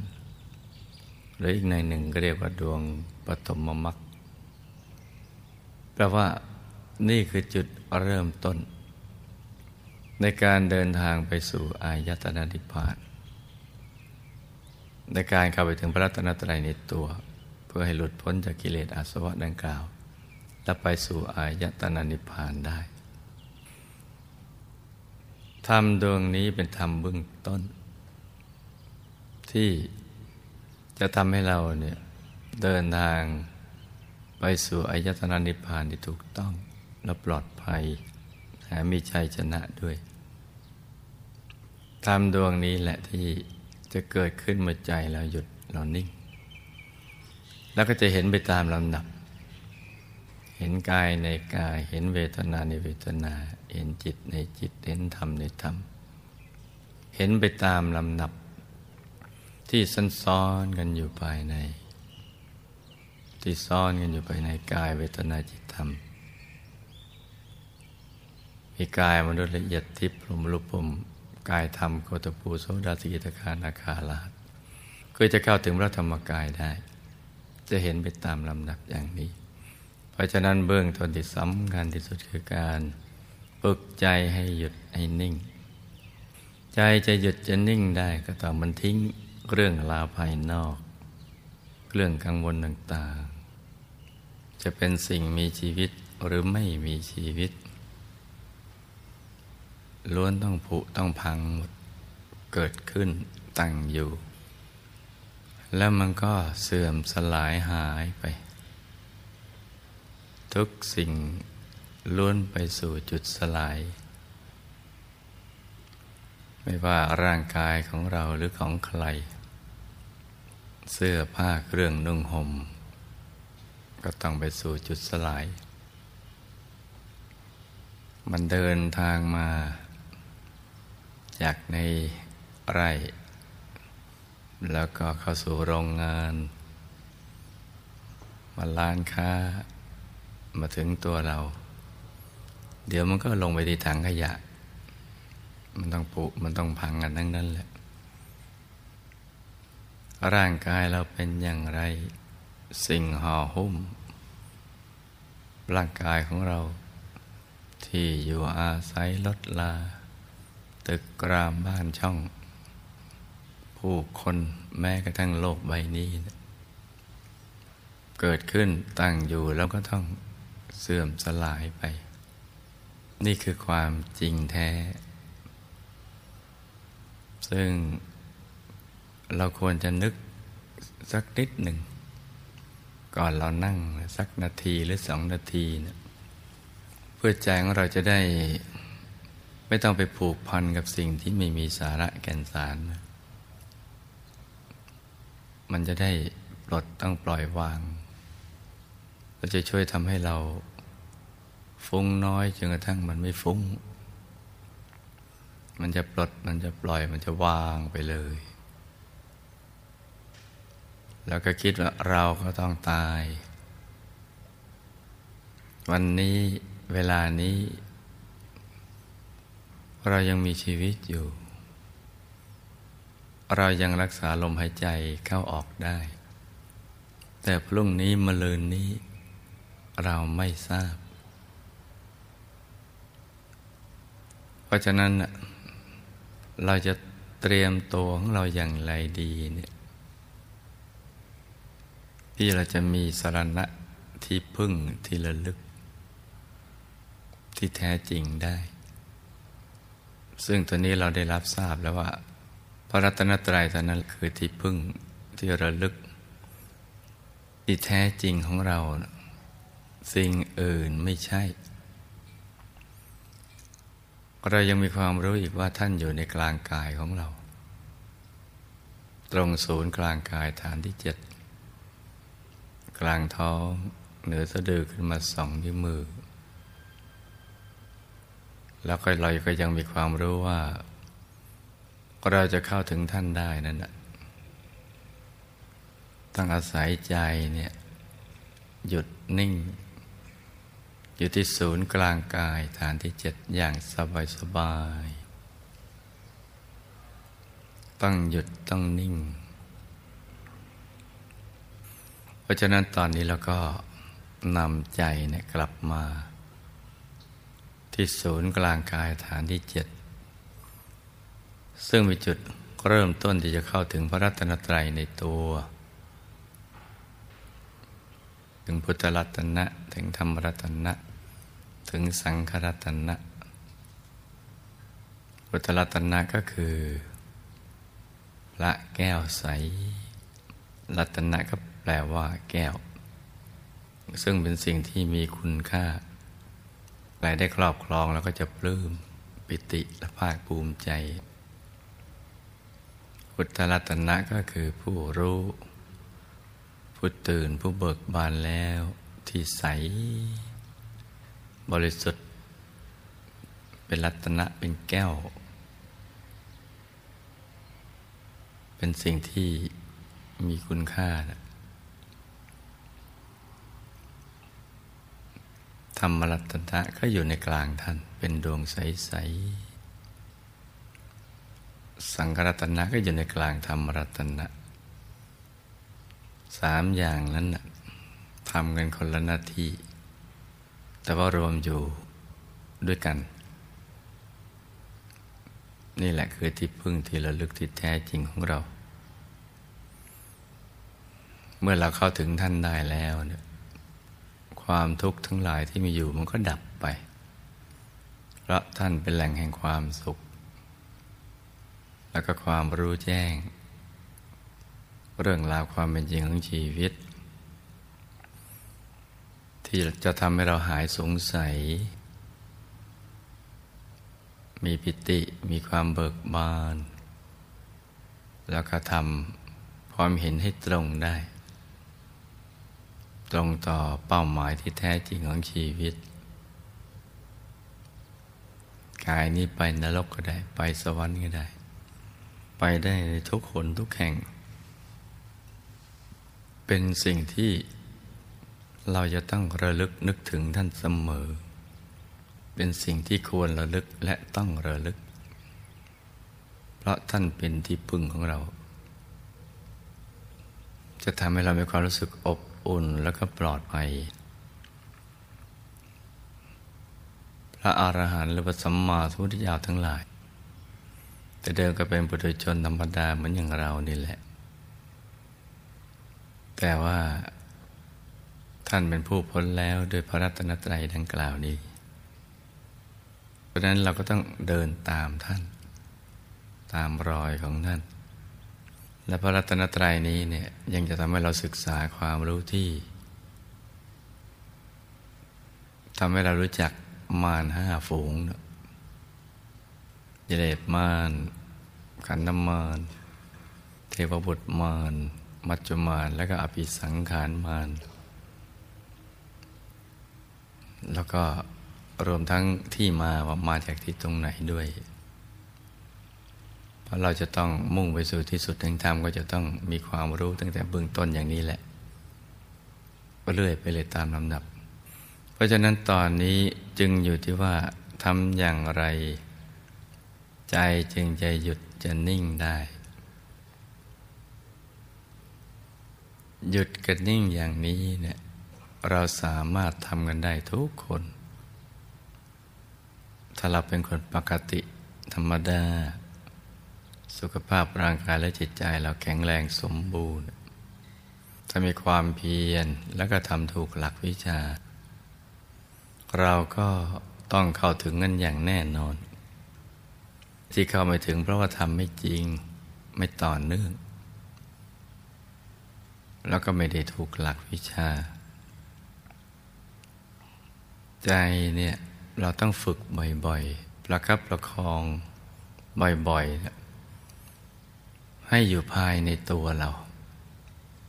ให้ไปคลอเคลียนนวนีอยู่ที่กลางท้องที่ศูนย์กลางกายฐานที่เจ็ดลืมตาเดี๋ยวถ้าเรา มีบริกรรมในมิตรเป็นที่ยึดที่เกาะของใจมันก็จะง่าย ง่ายกว่าในการที่เราไม่ได้นึกในมิตรราะฉะนั้นถ้าในอริยบทอื่นแล้วก็ตรึกถึงดวงใส หยุดอยู่ในกลางดวงใสใส หรือตรึกถึงองค์พระแก้วใสใสหยุดอยู่ในกลางองค์พระแก้วใสใสถ้าเรามั่นใจว่าไม่ฟุง้ง หรือเราพยายามนึกแล้วมันไม่ออก นึกแล้วปวดทิศะมึนตึงก็วางใจนิ่งเฉยๆที่ศูนย์กลางกายฐานที่เจ็ดแต่ก็ไม่ต้องกังวลฐานที่เจ็ดมากเกินไป เอาว่าอยู่ในบริเวณกลางท้อง แล้วก็ประคองใจด้วยบริกรรมภาวนาสัมมาอรหัง สัมมาอรหัง สัมมาอรหัง เรื่อยไปเลย ให้เสียงคำภาวนาดังออกมาจากในกลางท้องของเรา เป็นเสียงที่ละเอียดอ่อน ที่เราไม่ได้ใช้กำลังในการท่องคล้ายๆกับดังออกมาเอง เหมือนบทสวดมนต์ที่เราคุ้นเคยทำอย่างนั้น เรื่อยไปเลย จนกว่าใจเนี่ยมันจะหยุดมันจะนิ่งเราอย่าไปท้อกันซะก่อนนะลูกนะ อย่าไปท้อ ถ้าท้อแล้วเนี่ย มันจะทำให้เราถอยห่างออกจากความดี ออกห่างจากศูนย์กลางกายฐานที่เจ็ดซึ่งจะทำให้กิเลสหรือพยายามมาเนี่ยได้โอกาสได้ช่อง แทรกเข้ามาได้ เมื่อเรามาเกิดเพื่อการนี้เนี่ยเพื่อหยุดเพื่อนิ่ง เพื่อเข้าถึงพระรัตนตรัย เพื่อเข้าไปสู่ภายใน เรียนรู้ความรู้หรือชีวิตภายใน เราก็ต้องฝึก ฝึกหยุดฝึกนิ่งกันไปในทุกอริยาบท ไม่ว่าจะนั่งนอน ยืนเดิน ก็ทำไปเรื่อยๆ อย่าไปนั่งฟุ้ง ยืนฟุ้ง เดินฟุ้ง หรือนอนฟุ้ง อย่าไปอยู่อริยบทเหล่านั้นฟรีๆต้องตรึกไปเรื่อยๆ เพราะเรายังเป็นผู้ฝึกหัดใหม่ ใจมันยังไม่มั่นคง มันยังไม่ตั้งมัน่นมันยังโลเลอยู่ เดี๋ยวอยู่ภายในเดี๋ยวออกไปภายนอก แต่มักจะออกไปภายนอกมากกว่า ราะว่าชีวิตประจำวันเราเนี่ย มีการทำมาหากินพบปะผู้คน ชีวิตถูกหล่อหลอม ด้วยสิ่งที่หยับหยาบ ด้วยสิ่งภายนอก ใจก็จะต้องถูกดึงออกไปสู่ภายนอก ดังนั้นเราก็ต้องหมั่นดึงกลับเข้ามาสู่ภายใน ฝึกกันไปบ่อยๆ แม้ว่าเราจะมีความรู้สึกว่า เหมือนไม่ก้าวหน้า เหมือนกับว่าเราไม่ได้อะไร แต่ความจริงมันไม่ใช่อย่างนั้น ทุกครั้งที่เราหลับตา แล้วก็เก็บใจไว้ในกลางกาย สมาธิจะถูกสั่งสมกันไป ทีละเล็กทีละน้อย อย่างที่เราไม่รู้สึกตัวเลยว่า เราเกิดความเจริญรุ่งเรืองเกี่ยวกับเรื่องสมาธิแล้วเมื่อเราลดน้ำต้นไม้ ที่โคนต้นวันละขัน วันละกระป๋อง ต้นไม้ก็จเจริญเติบโตขึ้นทีละเล็กทีละน้อย เราแยกไม่ออกหรอกว่าวันหนึ่งเนี่ย มันโตขึ้นวันละกี่เซน แต่ถ้าหากเรายังทำอย่างนั้นต่อไป ไม่ช้ามันก็จะมีดอกมีผล ตอบแทนเรา การหลับตาทำสมาธินี่ก็เช่นเดียวกัน ใจจะถูก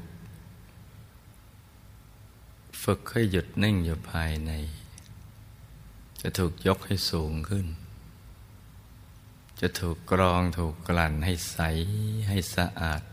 ให้บริสุทธิ์ขึ้น เราจะเริ่มนิ่งขึ้น แม้ว่าเริ่มต้นจะนิ่งสักนาทีหนึ่งนะมันก็เป็นรางวัลสำหรับ การให้โอกาสกับตัวเราเองทำความเพียร อย่างถูกหลักวิชา จากครั้งละหนึ่งนาทีเนี่ยมันก็จะค่อยๆ เพิ่มพูนไปสองนาทีสามนาที มันก็ขยายเวลาเพิ่มขึ้น เราได้เดินไปข้างหน้า อยู่ตลอดเวลา ลุกหน้าข้าไปเรื่อยๆ ก็ถ้ากับว่าเราใกล้ไปสู่ จุดหมายปลายทางเข้าไปเรื่อยๆ เพราะนั้นเราหยุดใจไป หยุดนิ่งๆ ฝึกไปเรื่อยๆอย่าไปท้ออย่าไปฮึดฮัดเอาจริงเอาจังเกินไป ให้ทำใจหลุมหลวม เหมือนเราสวมเสื้อผ้าหลุมหลวมกันนะประคองไปเรื่อยๆประคองใจไป ภาวนาสัมมาอรหังให้มันติดไปจนกระทั่งเราเก็บเอาไปฝันอย่างนั้น ตื่นหลับฝันมีแต่คำภาวนา ที่มันติดไป จนกว่าจะถึงจุดที่ ถึงฝั่งของสมาธิแล้ว เห็นดวงใสแล้ว เราก็ไม่จำเป็นต้องใช้คำภาวนาต่อไป เมื่อใจหยุดนิ่งแล้วก็ดิ่งเข้าไปสู่ภายใน ตกศูนย์ ดวงธรรมลอยขึ้นมา บังเกิดขึ้นในศูนย์กลางกายฐานที่เจ็ด เราได้สัมผัสความสุขที่แท้จริง ที่มาพร้อมกับดวงธรรมนั้น พอถึงตรงนี้ก็ ให้รักษาเอาไว้ให้ดี ให้ยิ่งกว่าการรักษาชีวิต อย่าชะล่าใจว่า เราจะทำเมื่อไหร่ก็ได้ มันไม่ง่ายขนาดนั้น แม้เราเคยเข้าถึง และสิ่งนี้มีอยู่ในตัวก็ตาม เพราะว่าทันทีที่เราประมาทชะล่าใจ ไม่ทำให้ต่อเนื่อง ใจก็จะถูกดึง ไปพัวพันกับสิ่งที่ทำให้ใจลอยหยาบขุ่นมัว ฟุ้งซ่าน อย่างนี้ไปเรื่อย ๆ เพราะฉะนั้นพอเรามานั่ง เพราะเริ่มจะมีอารมณ์อยากจะนั่งอีก ตอนนี้เราก็จะ อยากได้ประสบการณ์เก่าๆ ที่เราเคยได้ แต่ความอยากตอนนี้มันจะรุนแรง รุนแรงจนกระทั่ง กลายเป็นความลุ้นเร่ง เพ่งและกระจ้องซึ่งพอความรู้สึกนี้เกิดขึ้น ลมมันก็หยาบลมในตัว กายก็หยาบ ใจก็หยาบพอใจหยาบมันก็ไปสู่ที่ละเอียดไม่ได้ ดวงธรรมใสๆนั่นเป็นของละเอียด เมื่อเครื่องทรงกับเครื่องรับเนี่ยมันมีความละเอียดไม่เท่ากัน อายตนะมันไม่ตรงกัน มันก็ไปถึงไม่ได้ อันนี้แหละ คือสิ่งที่ ผู้ที่ชะล่าใจ จะได้รับ ถ้าเคยได้แล้วก็ปล่อยปละละเลยไม่ทำต่อ มันเหมือนเป็นการลงทันกับตัวเราเองเนี่ยโดยความทุกข์ทรมานว่า สิ่งที่เราเคยได้และเข้าถึงแล้วทำไมเราไม่ได้อีก ทั้งๆที่สิ่งนั้นก็ยังมีอยู่ที่เดิม และพร้อมที่จะเราให้เราเห็นได้ตลอดเวลา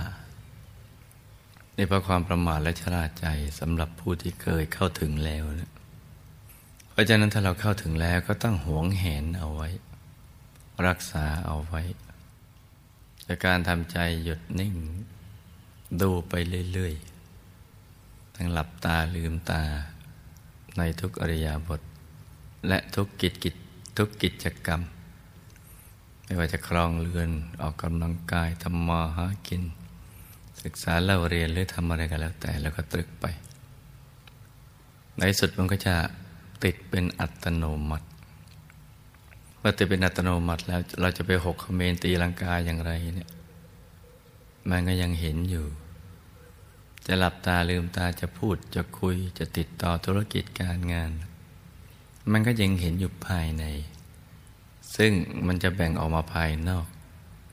ครึ่งหนึ่งแล้วอยู่ภายในครึ่งหนึ่งเอง เป็นอัตโนมัติคล้ายๆกับว่า ดวงธรรมใสๆที่เราเข้าถึงนั้น เป็นอวัยวะส่วนหนึ่งของชีวิตจิตใจของเรา เหมือนดวงตาจมูกใบหู ก็เป็นอวัยวะส่วนหนึ่งร่างกาย นี่ก็เหมือนกันแต่หลังจากนั้นก็ เราก็ฝึกหยุดนิ่งไปเรื่อยๆ ที่กลางดวงนั้น ฝึกไปทำความคุ้นเคยกันไปเรื่อยๆ พอคุ้นเคยหนักเข้าหนักเข้า เดี๋ยวมันก็จะถูกดึงแล้วก็ดูดเข้าไปสู่ภายใน แล้วก็เรื่องราวดี ๆ ก็จะเกิดขึ้น จะถูกเปิดเผยขึ้นใจเราดิ่งเข้าไปสู่ภายใน และขยายไปทุกทิศทุกทางเราจะเข้าถึงดวงธรรมใส ๆ กายภายในที่ใส ๆ กายของตัวเราเองนะส่องกระจกก็ เห็น แต่นั้นก็ยังไม่ใช่ แต่ว่าเวลาหลับแล้วฝันเห็นนั่นแหละใช่ แต่ตื่นมาแล้วมันอยู่ตรงไหนก็เราไม่รู้ ถ้าหยุดนิ่งแล้วเข้าถึงได้ ถึงจะรู้ว่าอยู่ตรงนี้เองเนะี่ยเป็นชีวิตภายในกายละเอียด กายละเอียดมนุษย์ละเอียดนี้เนี่ยมันจะมีภพภูมิของเขา ภพภูมิของกายมนุษย์ละเอียด แล้วในการกายมนุษย์ก็มีกายทิพย์ซึ่งก็เป็นภพภูมิของกายทิพย์ที่จะสื่อสารกันได้ ติดต่อเชื่อมโยงกับผู้ที่มีกายอย่างนี้กายทิพย์พรมอรูปพรม ก็จะมีภพมีภูมิอยู่กระทั่งก้าวถึงกายธรรม เพราะฉะนั้นหลักตอนนี้มันก็อยู่ที่ว่าทำอย่างไรเนี่ยใจถึงจะหยุดถึงจะนิ่งได้ดังนั้นในช่วงนี้ เราฝึก ฝึกให้ใจวางเบาๆ ค่อยๆ ประคับประคอง วางเบาๆนึกถึงของใส ๆ เป็นดวงหรือองค์พระใสๆเทียบเคียงกับความใสของสิ่งที่เราเคยเห็นนั่นนะใสของกระจกของน้ำหรือของเพชรหรือความใสสว่างของดวงดาวในอากาศเราก็ค่อยๆ นิ่ง ๆ แต่จะเผลอกดลูกในตาไปดู อย่าเผลอทำนิ่งๆนิ่งๆอย่างเดียว ให้ใจได้สัมผัสกับความนิ่งในสมบูรณ์ หยุดกันนิ่งน่าจะภาวนาสัมมาอรหัง สัมมาหลังเรื่อยไป หรือจะไม่ภาวนาก็ แล้วแต่ใจเรา มัครใจอย่างไรก็เอาอย่างนั้น เราว่าวัตถุประสงค์ของการมาเกิดเป็นมนุษย์ในแต่ละภพแต่ละชาติ เรามีวัตถุประสงค์หลักๆกก็คือทำพระนิพพานให้แจ้ง เพื่อจะสลัดตนให้พ้นจากกองทุกข์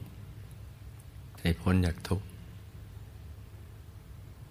คือทำปฏิพานในแจ้งอันนี้เป็นหลัก อย่างน้อยก็แสวงบุญสร้างบารมี เพื่อให้บารมีของเราเต็มเปี่ยม นี่คือวัตถุประสงค์ของชีวิต เราต้องจับหลักตรงนี้ให้ได้ แล้วก็เราก็จะต้องทำความเข้าใจว่า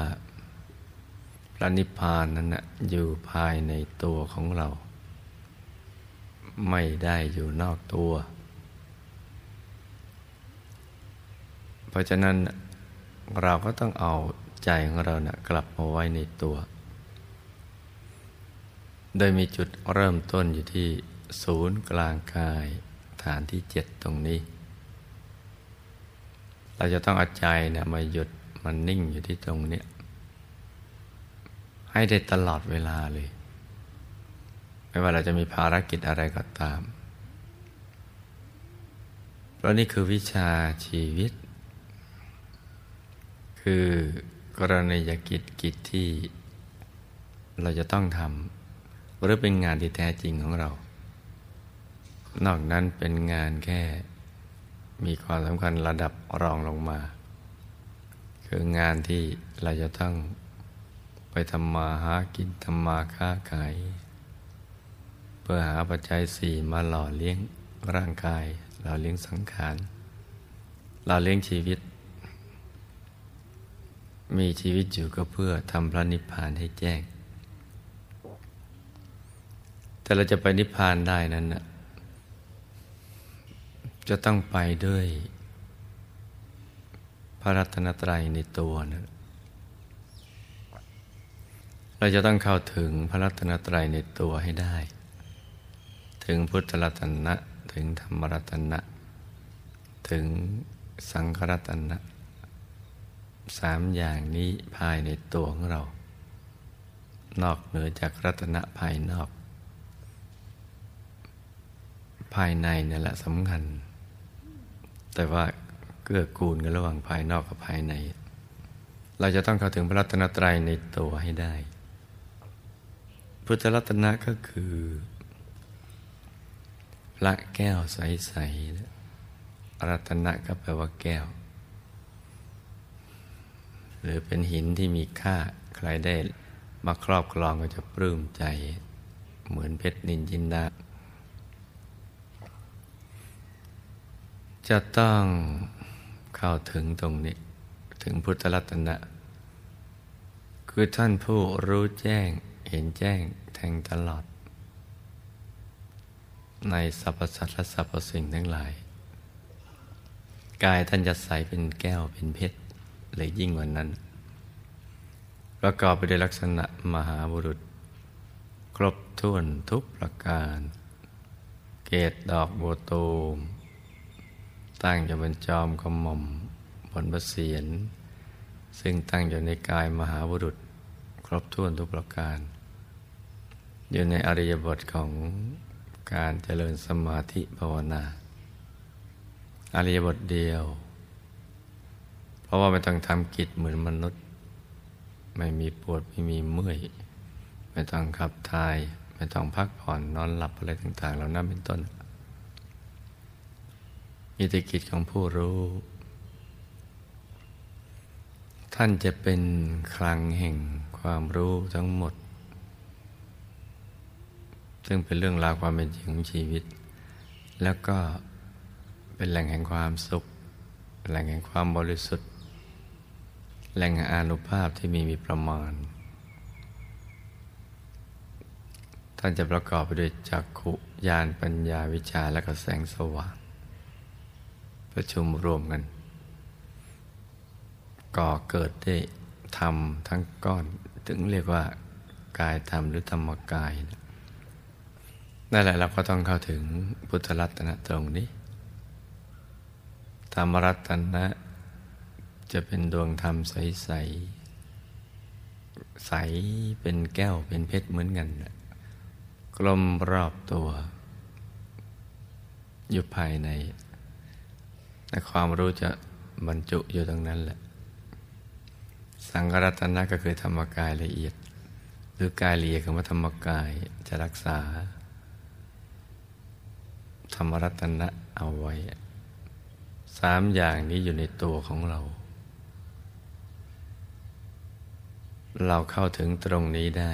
จึงจะไปนิพพานได้ ไปสู่อายตนะนิพพาน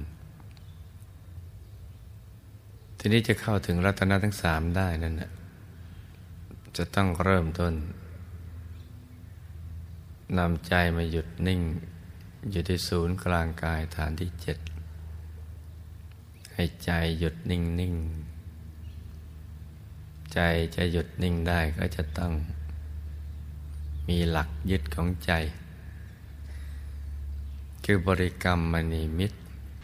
เป็นภาพทางใจทที่เราจะต้องสร้างมันขึ้นมากำหนดขึ้นมา จะเป็นดวงใส ๆ หรือพระแก้วใส ๆ อย่างใดอย่างหนึ่งก็ได้ จะเป็นดวงใส ๆ หรือพระแก้วใส ๆ ถ้าพระเดชพระคุณหลวงปู่ท่านจะแนะนำให้กำหนดเป็นดวงใส ๆ ท่านใช้คำว่าเครื่องไม้ที่ใสสะอาดประดุดเพชรลูกที่เจริญในแล้ว ไม่มีขีดข่วนคล้ายคนแมว โตเท่ากับแก้วตา ทีนี้บางคนไม่เคยสังเกตแก้วตา ของตัวเรา หรือของคนอื่นก็นะก็จำง่ายๆเวลานึกเอาเพชรสักเม็ดหนึ่งโคตรเพชรใหญ่ๆ แต่ไม่ใช่เจรไนเป็นเหลี่ยม จะกลมรอบตัว ใสๆ นึกถึงความใสของเพชรที่ต้องแสง แต่ว่ากลมรอบตัวนั่นแหละ เป็นบริกรรมนิมิตคือที่ยึดที่เกาะของใจเรา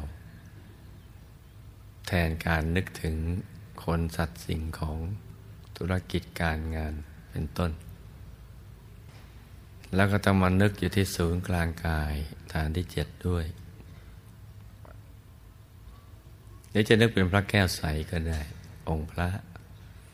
พระพุทธรูปที่เรากราบไหว้บูชา ที่ท่านโดยวัสดุต่างๆ จะเริ่มต้นจากตรงนั้นก่อนก็ได้ แต่องค์พระที่กำหนดนี้เนี่ยยังมีลักษณะมหาบุรุษไม่ครบ หรือบางทีก็ไม่มีก็แล้วแต่ช่างเขาจะจินตนาการปั้นกันไปยังไงหล่อออกมายังไง แต่ก็ใช้ได้ ใช้เป็นบริกรรมนิมิตได้แต่นี้การนึกถึงบริกรรมนิมิตดวงใส ๆ หรือพระแก้วใส ๆ เนี่ย เราต้องนึกให้เป็น คืออย่าไปเค้นภาพ หลับตาแล้วเราจะไปเค้นภาพให้มันเห็นชัดได้ดังใจนั่นแหละเหมือนเราลืมตาเห็นนั้นมันคงไม่ได้ แล้วแต่ขืนทำอย่างนั้น มันจะปวดที่สะมันเกรงมันตึง มันเครียด แล้วมันก็ทำให้เราเบื่อท้อใจพอเลิกนั่งสมาธิก็เหนื่อย เพราะการเห็นภาพทางใจนั้นนะมันจะแตกต่างจากการเห็น ภาพด้วยมังสะจักสุหรือตาเนื้อ มันไม่ใช่ปุ๊บปั๊บเห็นเลย มันก็คือมโนภาพที่เรานึกถึง เหมือนอย่างเรานึกถึงขันล้างหน้า แปรงสีฟัน ยาสีฟัน ดวงอาทิตย์ ดวงจันทร์ ดวงดาว ดอกบัว ดอกกุหลาบ ของที่เรารักอะไรอย่างนั้น อันไหนสิ่งไหนเราคุ้นเคยมากมันก็ นึกได้ชัด สิ่งไหนเราไม่คุ้นมันก็ไม่ค่อยจะชัด เพราะมันเป็นมโนภาพทางใจที่เรียกว่าบริกรรมมณีมิตร ซึ่งการนึกถึงดวงใส ๆ หรือพระแก้วใส ๆ ก็ใช้ทำนองนั้นแหละ คือนึกธรรมดานั่นแหละ อย่างนึกถึงมหาธรรมกายเจดีเห็นไหมจ๊ะ เราก็นึกธรรมดา ซึ่งมันก็เป็นภาพทางใจ แต่มันไม่ชัดเจนหรอก บางคนชัดเจนมาก บางคนชัดเจนน้อย ตรงนี้แหละที่ ถ้าหากเราทำความเข้าใจได้ และก็ทำเป็น เดี๋ยวใจมันจะหยุดนิ่งขึ้นมา เพราะอยู่อารมณ์เดียว มีอารมณ์เดียว แต่ในการนึกถึงดวงใสหรือพระแก้วใสๆก็ในทำนองเดียวกัน คือเราก็ต้องใจเย็นค่อยๆค่อยๆนึก นึกเท่าที่เรานึกได้ นึกแล้วเรายังรู้สึกสบาย แล้วก็ผ่อนคลาย ระบบประสาทกล้ามเนื้อมันผ่อนคลาย ไม่เกร็งไม่ตึง อย่างนั้นถูกวิธี แล้วก็ต้องทำใจเย็นๆ อย่าไปลำคาญหรือ ที่เรานึกไม่ชัด เห็นไม่ชัด อย่าไปลำคาญ แล้วอย่าไปฮึดฮัดว่าแม่เรานึกอะไรก็นึกได้ชัดทำไมมันนึกอย่างนี้มันไม่ชัด นึกเท่าที่นึกได้ นึกได้แค่ไหนแล้วก็เอาแค่นั้น สมมติเรานึกถึงดวงเนี่ยกลมๆบางทีมันจะบูดบ้างเบี้ยวมึงจังมัน ให้มีภาพอยู่ในท้องก็แล้วกัน องค์พระเหมือนกันบางทีก็เห็นตั้งแต่เสียนมึงแขนขามืออะไรก็ดูไป เพื่อต้องการให้ใจอยู่กับตัว แล้วกับประคองใจโดยบริกรรมภาวนา ภาวนาในใจ อย่างสบายสบายภาวนาว่า สัมมาอรหัง สัมมาอรหัง สัมมาอรหัง จะภาวนากี่ครั้งก็ได้ จนกว่าใจเราไม่อยากจะภาวนานะ อยากอยู่เฉยๆ นิ่ง ๆ ถ้าเกิดความรู้สึกอย่างนี้ เราก็ไม่ต้องหวนกลับมาภาวนาใหม่ เพราะฉะนั้นเราก็ต้องจับหลักให้ได้ว่า วัตถุประสงค์ของการทำอย่างนี้ ต้องการให้ใจเนี่ยมาอยู่กับตัว อยู่ในกลางท้อง อยู่ตรงบริเวณฐานที่เจ็ดื่อให้หยุดให้นิ่ง พออยู่นานๆจนกระทั่งมันหยุดมันนิ่งนิ่งนี่คือวัตถุประสงค์ของเรา จับหลักตรงนี้ให้ได้ เพราะฉะนั้นเนี่ยเราก็ฝึกใจให้หยุดให้นิ่ง เพราะหยุดเป็นตัวสำเร็จ ที่จะทำให้เราได้เข้าถึงพระรัตนตรัยในตัว และไปสู่อายตนะนิพพาน หยุดใจเป็นตัวสำเร็จ และพูดสั้นๆว่าหยุดเป็นตัวสำเร็จ หมายเอาหยุดใจ ดังนั้นเราก็ค่อยๆประคองใจหยุดนิ่ง อย่ากดลูกในตาลงไปดูเพราะตาเนื้อมันเห็นไม่ได้แล้วถ้าเกิดเรากดลงไปแล้วมันตึงก็รีบลืมตา แล้วก็ผ่อนคลายกล้ามเนื้อ ผ่อนคลายร่างกายจิตใจพอรู้สึกสบายก็เริ่มต้นกันใหม่นะหยุดใจนิ่ง ๆ หรือเราจะวางใจนิ่งเฉย ๆ โดยไม่นึกภาพดวงแก้วหรือองค์พระก็ยังได้ แต่เรามั่นใจว่าเรามันเวลาทำอย่างนี้แล้วใจไม่ฟุง้ง รู้สึกสงบดี ก็ให้ทำอย่างนี้นะลูกนะ ก็หยุดนิ่งเฉยๆทำความรู้สึกปัจจัยอยู่ในกลางท้อง แล้วก็ภาวนาสัมมาอรหังเรื่อยไปเลย อย่างสบายสบาย อย่าทิ้งคำนี้นะลูกนะ ให้มีสติกับสบายเนี่ยควบคู่กันไป อย่างสม่ำเสมอ สติสบาย นิ่ง ๆ ค่อย ๆ ฝึกไปเรื่อย ๆ มีความมืดให้ดู ก็จงอยู่กับความมืดนั้น ด้วยใจที่เบิกบาน แช่มชื่น ไม่ทุกข์ใจ มีแสงสว่างให้ดูก็อย่าไปตื่นเต้น ก็ดูไปเรื่อย ๆ มีอะไรให้ดูเราก็ดูไป ตรงนี้ต้องจำนะลุงนะ ดูไปเรื่อย ๆ อย่างสบายๆโดยไม่ต้องคิดอะไรทั้งสิ้น ไม่ต้องคิดว่า เอ๊ะมันทำไมเป็นอย่างนั้นทำไมเป็นอย่างนี้ มันถูกหรือว่ามันผิด เราคิดไปเองแล้วมันเกิดขึ้นจริง ให้นั่งแบบเด็กๆที่ innocent คือไม่มีความคิดอะไรมากมายทำเฉยๆ นิ่ง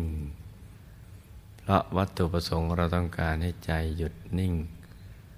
อยู่ที่ศูนย์กลางกายฐานที่เจ็ดหรือกลางท้องของเรา เนื้อสะดือขึ้นมาสองนิ้วมือ อย่างสบาย นี่คือวัตถุประสงค์แล้วทีนี้พอเราภาวนาไปฝึกใจไปเรื่อยๆ มันอาจจะมีปรากฏการณ์อะไรต่าง ๆ เกิดขึ้น กับร่างกายของเรานะคือ ตัวมันจะพองมั่ง ตัวขยายบ้าง ตัวยืดสูงขึ้นไปมั่งขยายออกไปทางกว้างมั่งหรือตัวยุบลงไปมั่งตัวโยกบ้างตัวโครงบ้างตัวเบาบ้างตัวลอยบ้างหรือหล่นลงไปเหมือนตกจากที่สูงลงไปมั่ง หรืออะไรที่มันนอกเหนือจากนี้นะให้ทำเฉยๆ ทุกๆประสบการณ์ ให้ทำเฉยๆทำใจหลวมหลวม เหมือนสวมเสื้อผ้าหลวมหลวม ให้ผ่อนคลายแล้วก็ทำใจสบายๆ นิ่งๆ เฉยๆ อย่างนี้เรื่อยไปเลย มีอะไรเกิดขึ้นแล้วก็ดูไป ถ้าสมมุติเราทำถูกวิธีเนี่ย ตัวมันจะไม่ทึบ ไม่แคบ ไม่อึดอัด จะโล่ง จะโปร่ง จะเบา จะสบาย สบายอย่างที่เราไม่เคยเป็นมาก่อน บางทีรู้สึกตัวหาย หรือหายเป็นบางส่วน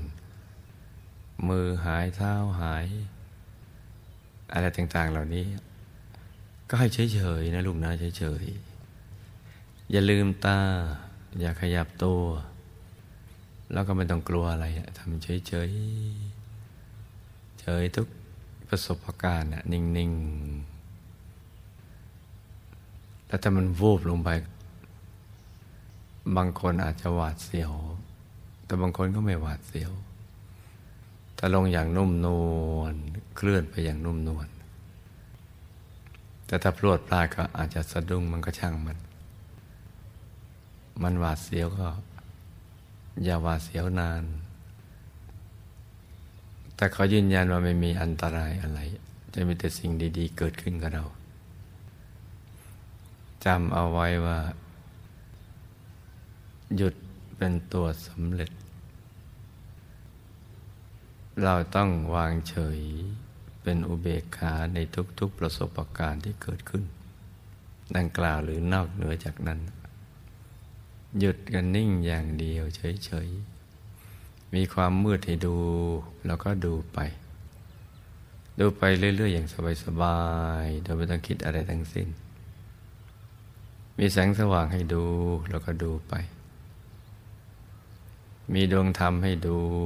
เป็นดวงกลมๆใสๆแล้วก็ดูไป มีกายให้ดูก็ดูไป มีองค์พระให้ดูแล้วก็ดูไป ดูไปโดยปราศจากความคิดก็ทำจิตให้สงบนิ่งๆเฉยๆอย่างนี้แค่นี้เท่านั้นแหละทำอย่างนี้นะลูกนะ เดี๋ยวเราจะอัศจรรย์ใจกับสิ่งที่ เราทำอย่างนี้ เช้านี้อากาศกำลังสดชื่น เป็นใจให้ลูกทุกคนผู้มีบุญ ที่จะเข้าถึงพระรัตนตรัยในตัว ก็ขอให้ประคองใจ ให้หยุดให้นิ่งตามที่ได้แนะนำมาดังกล่าว อย่างสบายๆนะลูกนะ เดี๋ยวจะสมหวังดังใจ อย่างที่เรานึกไม่ถึงทีเดียว ให้ดูทุกคน สมหวังดังใจในการเข้าถึงพระรัตนตรัยในตัวทุกทุกคนนะลูกนะ